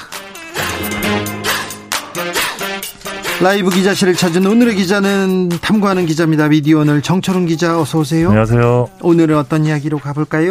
어, 최근에 그 얼마 전에 네. 이 러시아 언론인과 필리핀 언론인이 노벨 평화상을 받았는데요. 네, 러시아 언론과 필리핀 언론인이 받았죠. 예, 86년 만에 나치 시절 이후에 86년 만에 받았는데 이분들이 좀 상징적인 게 현재 이 필리핀과 러시아에서 목숨 걸고 기사를 쓰고 있는 분들. 아, 그렇죠. 여기서는 뭐 기사 쓰다 죽고 예. 약 타고 막 그래 가지고요. 예, 뭐 독극물로 숨지는 네. 기사들도 있고 뭐 길 가다가 맞아 죽는 기사도 있는데 음. 이렇게 언론자를 위해서 싸우는 기자들이 있는 반면에 네. 어, 한국에서는 지금 인터넷 커뮤니티를 받아쓰는 언론인들이 문제가 되고 있습니다. 취재 안 하고 사실관계가 네. 중요하지 않은 받아쓰기 언론. 아, 이제 네, 너무 심각합니다. 이게 참 너무 부끄러운데요. 네. 이뭐 예를 들면 친정간 사이에 남편이 여직원들과 홈파티를 했습니다. 아니 그래서 어쩌라고요? 뭐 이게 기사 제목이고요. 예. 그리고 뭐 세차하며 샤워까지 하는 손님이 CCTV에 찍혔습니다. 아니 어쩌라고요?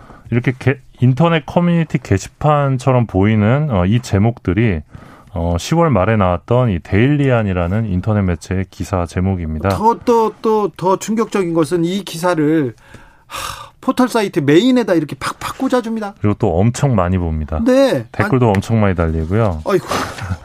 그래서 미디어 오늘이 이 데일리안의 한 기자가 어, 한 10월 9일부터 28일까지, 아니 그러니까 9월 9일부터 10월 28일까지 20일 동안 20일 동안 아 20일이군요. 20일 동안 작성한 기사 내역을 살펴봤는데 몇 개나 썼어요? 100건을 썼습니다. 20일 동안 100개요. 네, 20일 동안 100건을 썼는데 이 중에 인터넷 커뮤니티와 SNS 인용 기사가 80건으로 나타났습니다. 20일 동안 100개 100건을 쓴다고요. 아, 20일 동안 저는 한 한 건 기사 쓰는 것도 쉽지 않은데.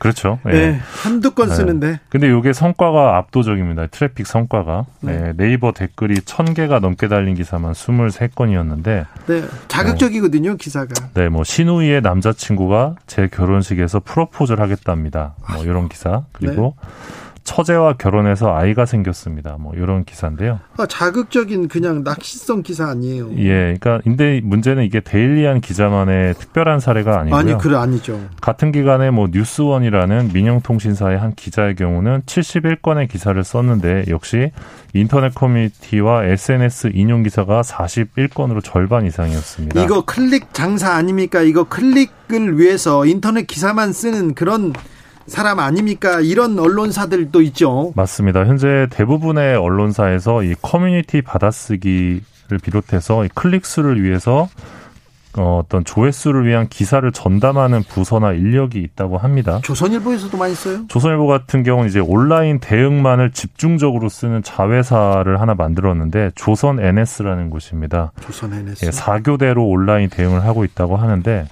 이 조선 NS가 이제 조선일보 의 PV 점유율도 꽤 높다고 합니다.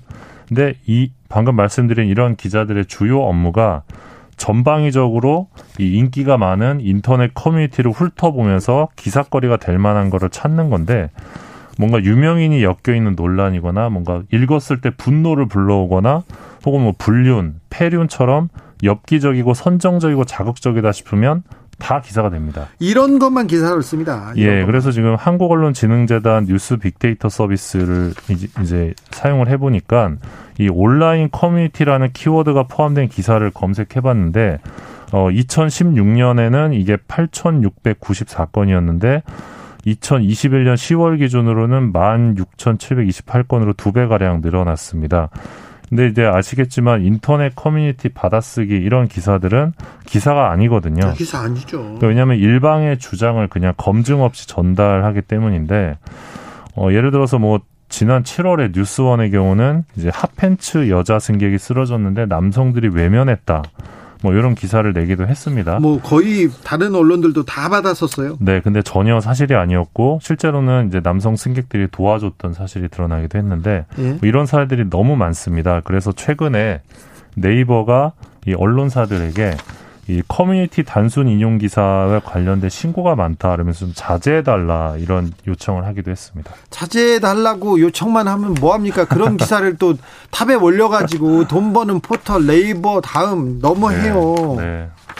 이일총님께서 포털 영업 절 어, 전략으로 자극적 기사를 요구하는 겁니다. 악어와 악어새입니다. 이렇게 지적하셨는데 뭐 이렇게 비판해도 어, 어쩔 수가 없어요. 이거 딱 봐도 사실관계 확인할 수 없고 이거 가짜 뉴스 아니면 허위 사실이고 일방적인 주장인데 턱커니 예. 포털 메인에서 계속 장사하고 있지 않습니까? 맞습니다. 그리고 이러한 기사들 때문에 정작 중요한 기사들이 또 묻히고 묻혀요. 네. 사라지고 보이지 않는다는 점이 네. 문제인 것 같습니다. 언론사 나빠요. 포털은 또 더 나빠요. 네, 포털이 영향력이 큰 만큼 더 큰 책임 가져야 됩니다. 좀 제발 좀 부탁드릴게요. 다음 뉴스로 가볼까요? 네, 최근 언론계에서 가장 핫한 또 언론사인데요. 서울신문입니다. 아유, 서울신문 어떻게 된대? 거기 돈 더 준대? 다 예. 지금 관심사입니다. 지금 뭐 조선일보보다 더 오래된 이 국내에서 가장 오래된 신문사가 서울신문인데 네. 최근에 이제 그 주인이 호반건설로 넘어갔습니다. 네. 어 그러고 나서 호반건설 회장이 지난달에 서울신문 편집국을 찾았다고 하는데요. 네. 어, 이날 기자들에게 이 특종상 포상금을 천만 원으로 올리겠다 뭐 이런 선언을 했다고 합니다. 오, 그래요? 예. 파격적이네요. 그리고 이제 서울신문 편집국장을 비롯해서 이제 호반 체제로 바뀐 뒤에 임명된 국장 이하 간부들이 호반건설 본사를 찾아가서 이제 김 회장을 에, 김상열 호반건설 회장을 만났다고 하고요. 예. 어, 호반 건설은 이제 김 회장과 서울신문의 차장급 기자 이상이 참여하는 골프 대회도 계획을 하고 있다고 합니다. 그래요?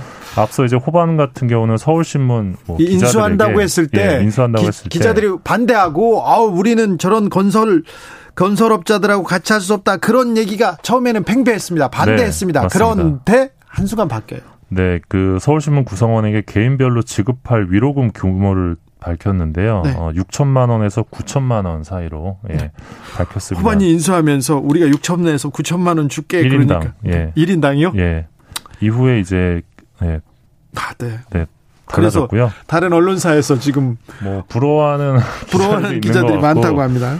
이게 굉장히 좀 씁쓸하죠. 이제 사주가 건설 사주로 바뀌니까 이런 네. 식으로 돈으로 이제 뭔가 휘어잡으려는 것 같은데. 네, 아무튼 뭐 계속해서 호반에 네. 서울 신문 끌어안기는 계속되고 있습니다. 예, 다음 달에는 뭐 호반이 소유한 리조트에서 서울 신문 사원 400여 명을 상대로 한 가족 동반 단합 대회도 한다고 하고요. 네, 근데 이게 뭐 이게 호반만의 일은 아니고 그렇죠. 중흥건설이라는 또 다른 건설사도 2019년에 헤럴드 경제를 인수한 다음에 그 갖고 있는 리조트에서 전 사원과 가족을 초청해서 단합 대회를 엽니다. 이런 식으로 이제 뭐 영향력을 과시하는 거죠 사주에. 네. 그리고 이제 호반건설 김 회장은 지난달 27일에 서울신문이 개최한 컨퍼런스에서 이 김부겸 국무총리 등과 악수를 나눴는데 네, 어, 어떻게 보면 이런 것들이 건설사가 이제 신문사를 인수하게 된 여러 이유 중 하나겠죠. 그렇죠. 건설사 회장이 네.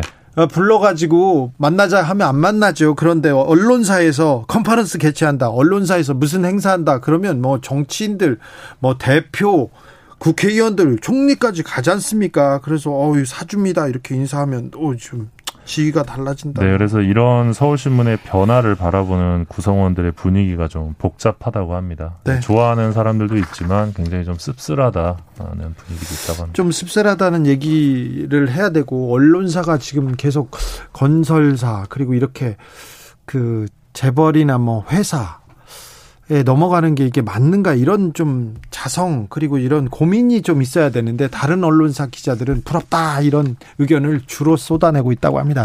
0713님 진짜 포털에 뉴스를 없애야 합니다. 어느 순간 뉴스가 아니라 소설입니다. 이런 얘기도 해줬습니다. 아무튼 기자들이 고민이 좀 깊어야 되는데 예. 그런 부분이 좀 부족합니다. 그래서 좀 씁쓸해요. 이런 기사, 이런 소식 들으면. 그렇습니다. 네, 맞습니다. 알겠습니다. 자, 우리 길을 가자고요. 자, 마지막 아이템은요. 네, 현재 그 ABC 협회 유료 부스 공사가 이제 무력화된 상황에서 이 됐습니다. 언론계가 예, 정부 광고 집행 기준이 될 대체 집회에 좀 관심을 모으고 있는데 네, 사실 이 광고 집행 기준만큼 중요한 게 집행의 결과입니다. 네. 왜냐하면 집행 결과를 만약에 시민들이 확인할 수 없으면 그럼 아무리 기준을 좋게 세워봤자 이게 좀 무의미하거든요. 그렇죠. 그래서 이제 지난해 전국 언론 노동조합 지역신문 노조 협의회에서 이 우리나라의 경우 중앙지와 특정 보수지, 경제지에 정부 광고가 쏠려 있다 이런 합리적 의심이 있다면서 이 정부 광고 집행을 대행하는 한국언론진흥재단에 정부 광고 집행 내역 정보 공개 청구를 요청을 합니다. 네. 근데 재단이 이거를 거부를 하면서 내역의 일부만 공개를 합니다. 왜 거부해요? 이게 뭐 영업 비밀이다, 뭐또 아니 무슨 언론 전 진흥 재단이 뭐 자기네들이 돈 버는 회사도 아니고 뭐 상점도 아닌데 왜 이게 영업 기밀이라고 이게 공개를 안 공개가 합니까? 되면 이제 정부 기관들이 광고 집행이 좀 어려워진다. 뭐 그런 여러 가지 이유를 댔던 것 같은데요. 그러니까 다 공개를 해버리면 딱 여러 언론사에서 왜 우린 이만큼만 주고 쟤네 저만큼만 줘 이런 식으로 네. 어려워진다. 그래서 뭐 여러 가지 이유가 있었는데 어, 그러나 이제 부처별로 네. 어떤 매체에 얼마나 집행했는지를 알아야 한다. 왜냐하면 네. 국민 세금이니까. 그렇죠. 래서 지난해 10월에 행정소송이 있었고 어제 행정 서울행정법원이 어, 원고 승소 판결을 냈습니다. 아, 원고 승소 판결. 예. 자, 판결에 의미가 있네요. 예, 그래서 앞으로는 이 꽁꽁 숨겨왔던 네. 이 정부 광고 언론사 집행 내역을 전부 다 볼 수 있을 것 같습니다. 국민의 세금으로 예. 내 돈으로 지금 정부가 광고를 했으니까 어디에다 얼마 썼는지는 알아야죠. 예, 그래서 뭐, 뭐 보수 정부 때마다 항상 논란이 됐던 게 뭐 조중동의 정부 광고가 편중되는 것 아니냐 이런 네. 의혹 제기들이 있었는데 앞으로는 뭔가 이제 투명하게 정부 광고 집행 내역을 확인할 수 있다는 점에서 좀 의미가 있고요. 저는 좀 상당히 좀 의미 있는 부분이라고 그렇죠. 봅니다. 의미가 있습니다. 자, 네. 언론사하고 정부하고도 어떻게 뭐 좀 부적절한 만남이 있습니다. 결탁하기도 합니다. 그래서 이런 부분 필요합니다. 그런데 네. 정부에서 광고를 얼마나 하나요? 언론사에다가 그 정부 광고는 작년 기준으로는 1조 893억 원 규모인데요. 1조 원이 넘었다. 1조가 넘습니다. 그리고 신문 잡지 등 인쇄 매체의 경우는 작년에 2,256억 원의 정부 광고를 집행을 했는데 네.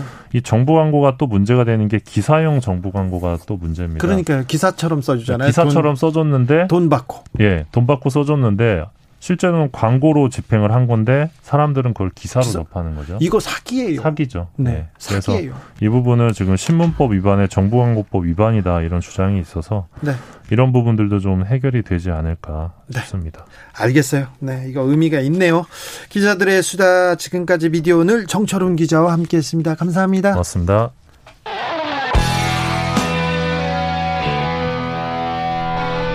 스치기만 해도 똑똑해진다. 드라이브 스루 시사 주진우 라이브.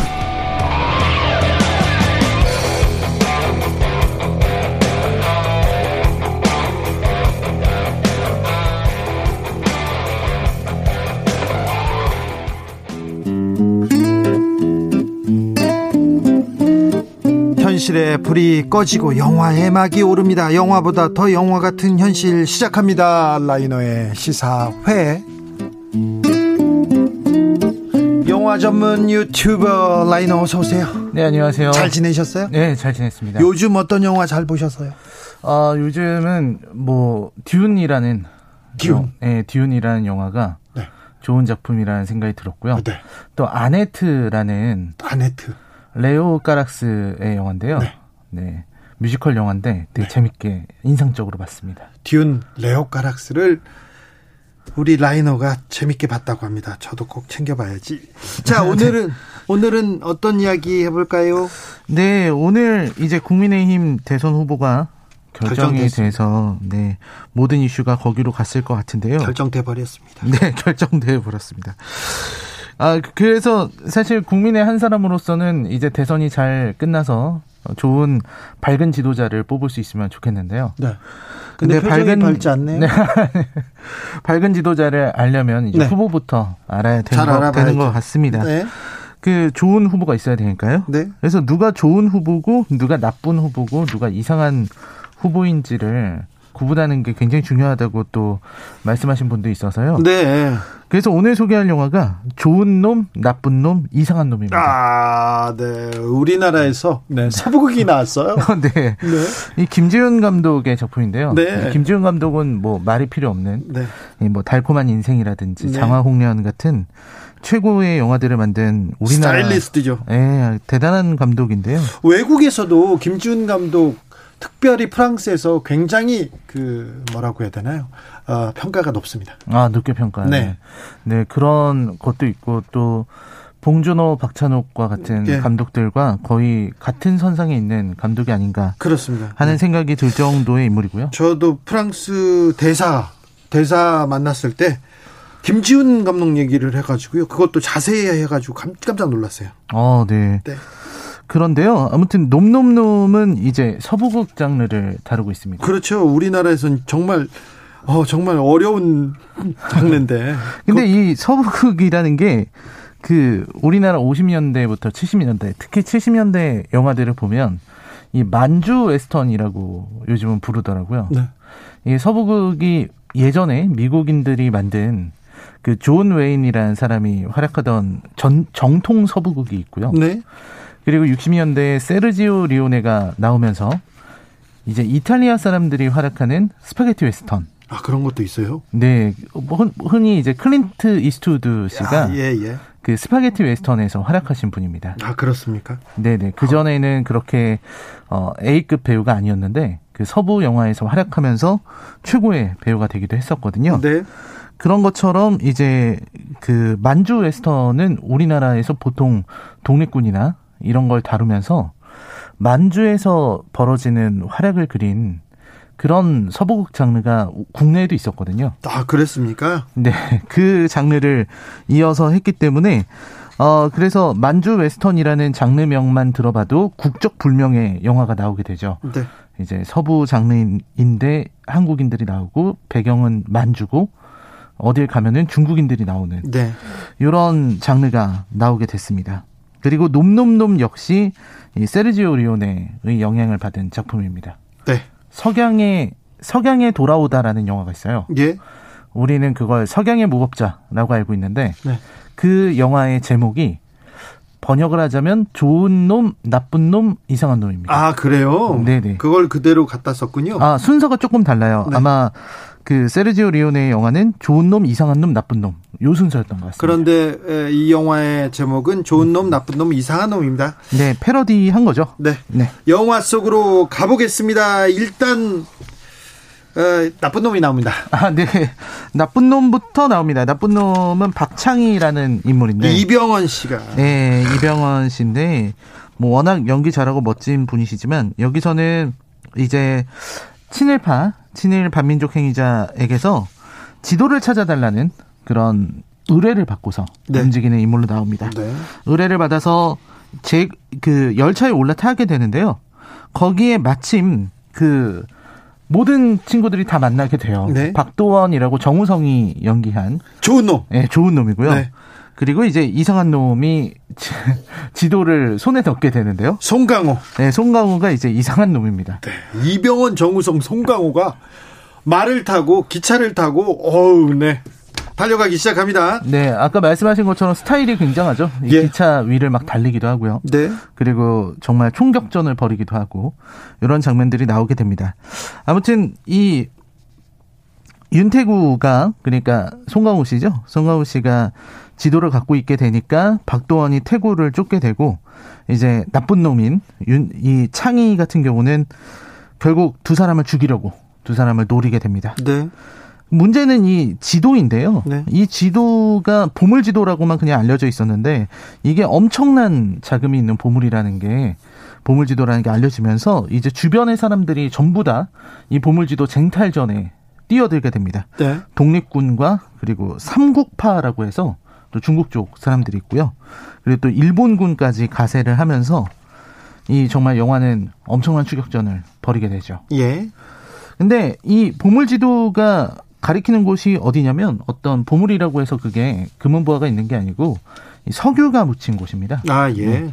네, 석유가 묻힌 곳으로 전쟁 때. 또 석유가 중요하니까. 아, 그런 것 같습니다. 네. 이게 또 이제 역사적으로 봐도 태평양 전쟁 때 일본이 이 자금줄이 어, 마르기 시작하면서 특히 석유 수급이 굉장히 어려웠었잖아요. 네. 그런 내용을 다루고 있었던 것 같습니다. 네. 아무튼 알고 보니까 이제 그 박창희하고 윤태구는 과거에 은원이 있었고 네. 두 사람은 서로 어, 싸움을 했었는데 윤태구가 박창희의 손가락을 자른 적이 있었죠. 송강호가 지금 이병헌의 손가락을 잘랐답니다. 네, 그렇습니다.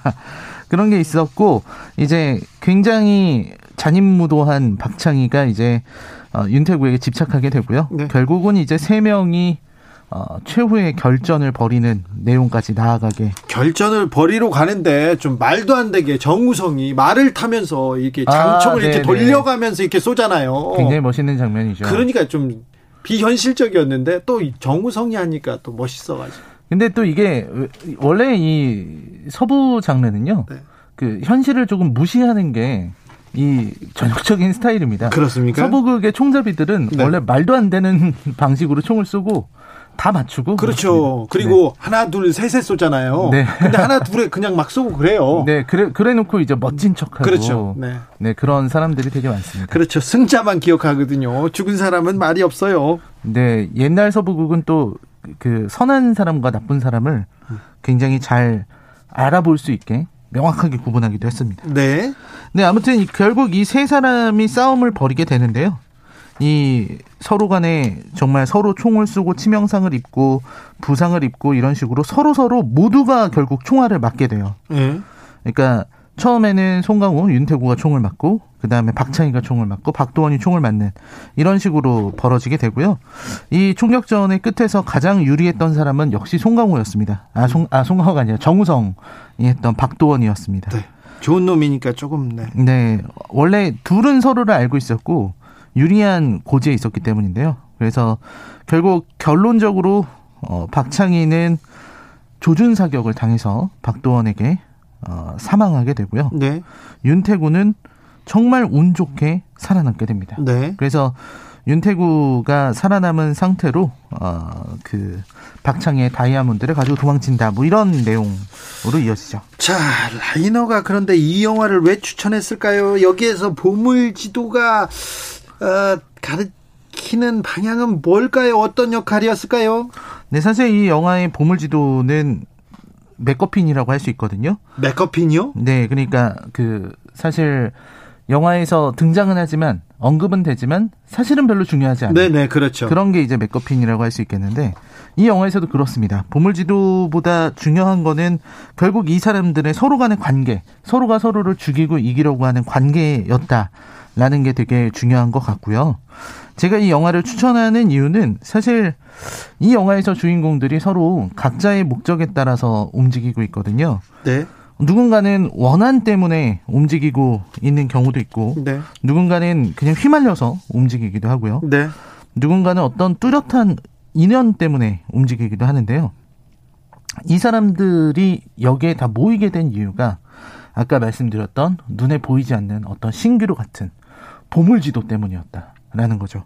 예. 결국 이 영화가 말하고자 하는 게 이 보물지도에 휘둘리게 되는 이 세상을 은유적으로 설명한 것 같습니다. 네. 그래서 이 보물지도가 있기 때문에 좋은 놈도 나쁜 놈도 이상한 놈도 열차에 타게 되고 그리고 서로 간에 싸움을 벌이게 되는 거죠. 이렇게 각축전을 벌이는 게 지금의 세상인 것 같은데요. 네. 그래서 여기서 가능하다면 우리는 좋은 놈을 골라야 될 것 같다. 네. 좋은 놈은 유리하기 때문에. 네. 그런 이야기입니다. 좋은 놈을 골라야 됩니다. 그 놈이 그 놈이다 이렇게 생각하지 마시고 거기에서도 좀 나은 음? 덜 나쁜 음. 덜 이상한 놈을 골라야 됩니다. 근데 영화 얘기였어 지금 놈 얘기하는 어 영화가 어떻게 끝나죠? 아, 영화 끝날 때요? 네. 마지막 엔딩에서 이제 그 송강호가 그 오토바이 타고 어디론가 떠나고 네. 근데 박도원 그러니까 그 정우성은 현상범 쫓으면서 살고 있고요. 네. 박창희, 이병헌만 죽었어요. 네. 그래서 마지막에 이제 현상수배 전단지에 그 윤태구 현상금이 쫙 나오면서 끝나는 그런 영화였습니다. 알겠습니다. 이 로데님께서 영화의 줄거리 아우 종국은 허무했다. 아무런 메시지가 느, 없, 없는 느낌이었다 이런 얘기를 하는데 뭐 일단 재밌고 멋있었다 이렇게 생각하시면 네 그런 영화도 있지 않습니까? 꼭 기억에 이렇게 이렇게 메시지 이렇게 의미 이렇게 안 주고 이렇게 재밌 즐거운 영화도 있죠. 5713님께서는 정우성이 총 돌리는 거 실제로 존재하는 실제로 존재하는 장전 방식입니다. 힘이 필요 없고 어려울 필요하고 어려울 뿐이죠. 아 그래요? 진짜로 오. 이렇게 돌리는 게 어, 그렇군요.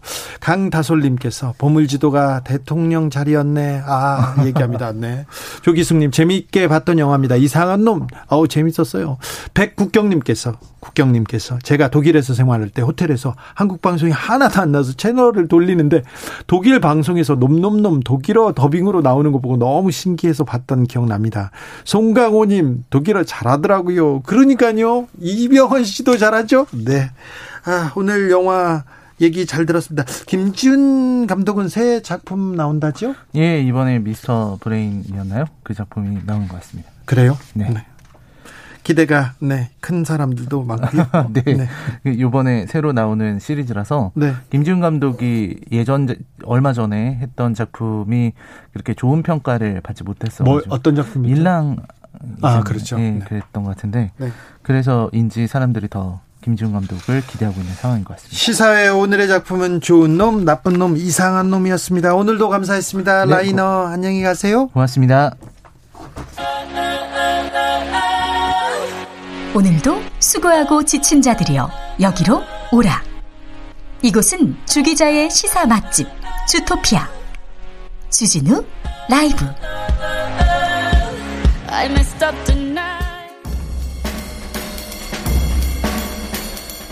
느낌 가는 대로 그냥 고른 뉴스 여의도 주필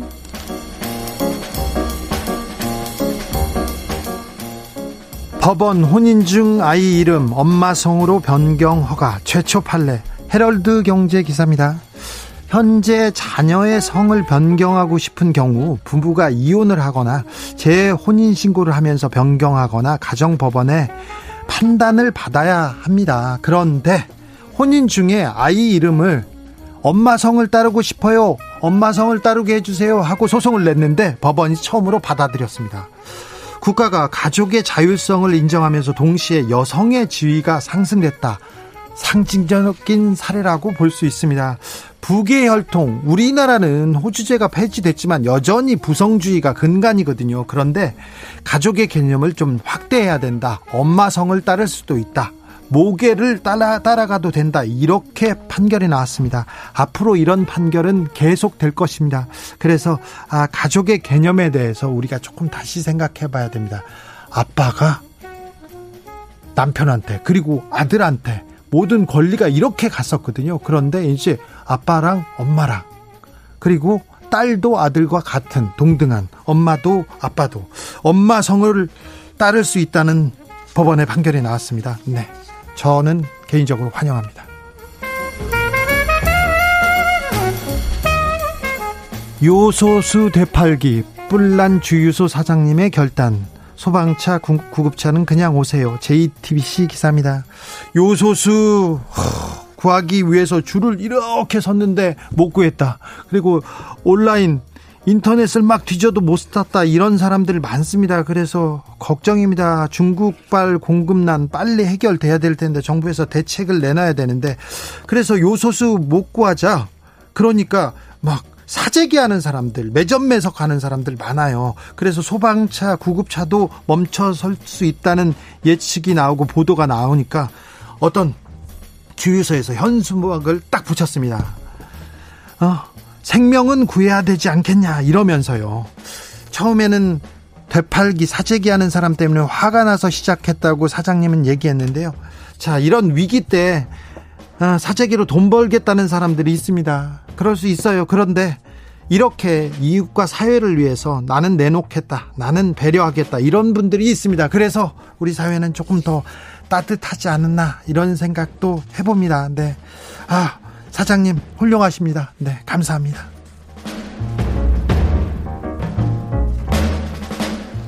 수령 800년 인천 장수동 은행나무 5일 천연기념물 지정식 아시아경제 기사입니다.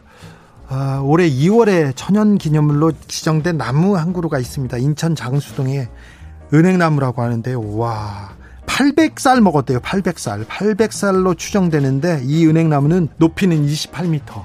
그리고 둘레는 9m라고 합니다. 9m면 사람들 이제 장정들이 4명, 5명이 이렇게 이렇게 한아름 이렇게 손과 손을 맞아 마주 잡아야 되는 이렇게 큰 나무인데 손상된 가지가 거의 없고 아주 건강하게 자리를 지키고 있다고 합니다. 이 나무에 마을에서 매년 7월 1일 음력 7월 1일에 풍년과 무사태풍을 기원하는 은행나무 당제가 200년 넘게 계속되고 있다는데 은행나무가 건강하게 그 자리를 지키기를 그래서 우리의 풍년과 무사태평을 빌어주기를 바랍니다. 나무에 왕자 쓰고 그러면 절대 안 됩니다. 거기 가가지고 주술 막 그거는 절대 안 됩니다. 안 돼. 나무야 건강하게 잘, 아, 그 자리를 지키렴. 네. 그래서 우리도 지켜주렴. 건강하길 기도하겠습니다. 주진우 라이브 마칠 시간입니다. 좋은 놈, 나쁜 놈, 여, 이상한 놈 영화의 테마곡이었습니다. Don't let me be misunderstood 들으면서 저는 여기서 인사드리겠습니다. 오늘 돌발 퀴즈의 정답 아, 경상수지였습니다. 경상수지가 17개월 연속 흑자라고 합니다. 우리 경제는 지금 탄탄하게 앞으로 가고 있습니다. 다만 이렇게 국민들한테 저 아래까지 이렇게 따뜻하게 퍼지기를 기원하겠습니다. 저는 내일 오후 5시 5분에 주진우 라이브 스페셜로 돌아오겠습니다. 지금까지 주진우였습니다.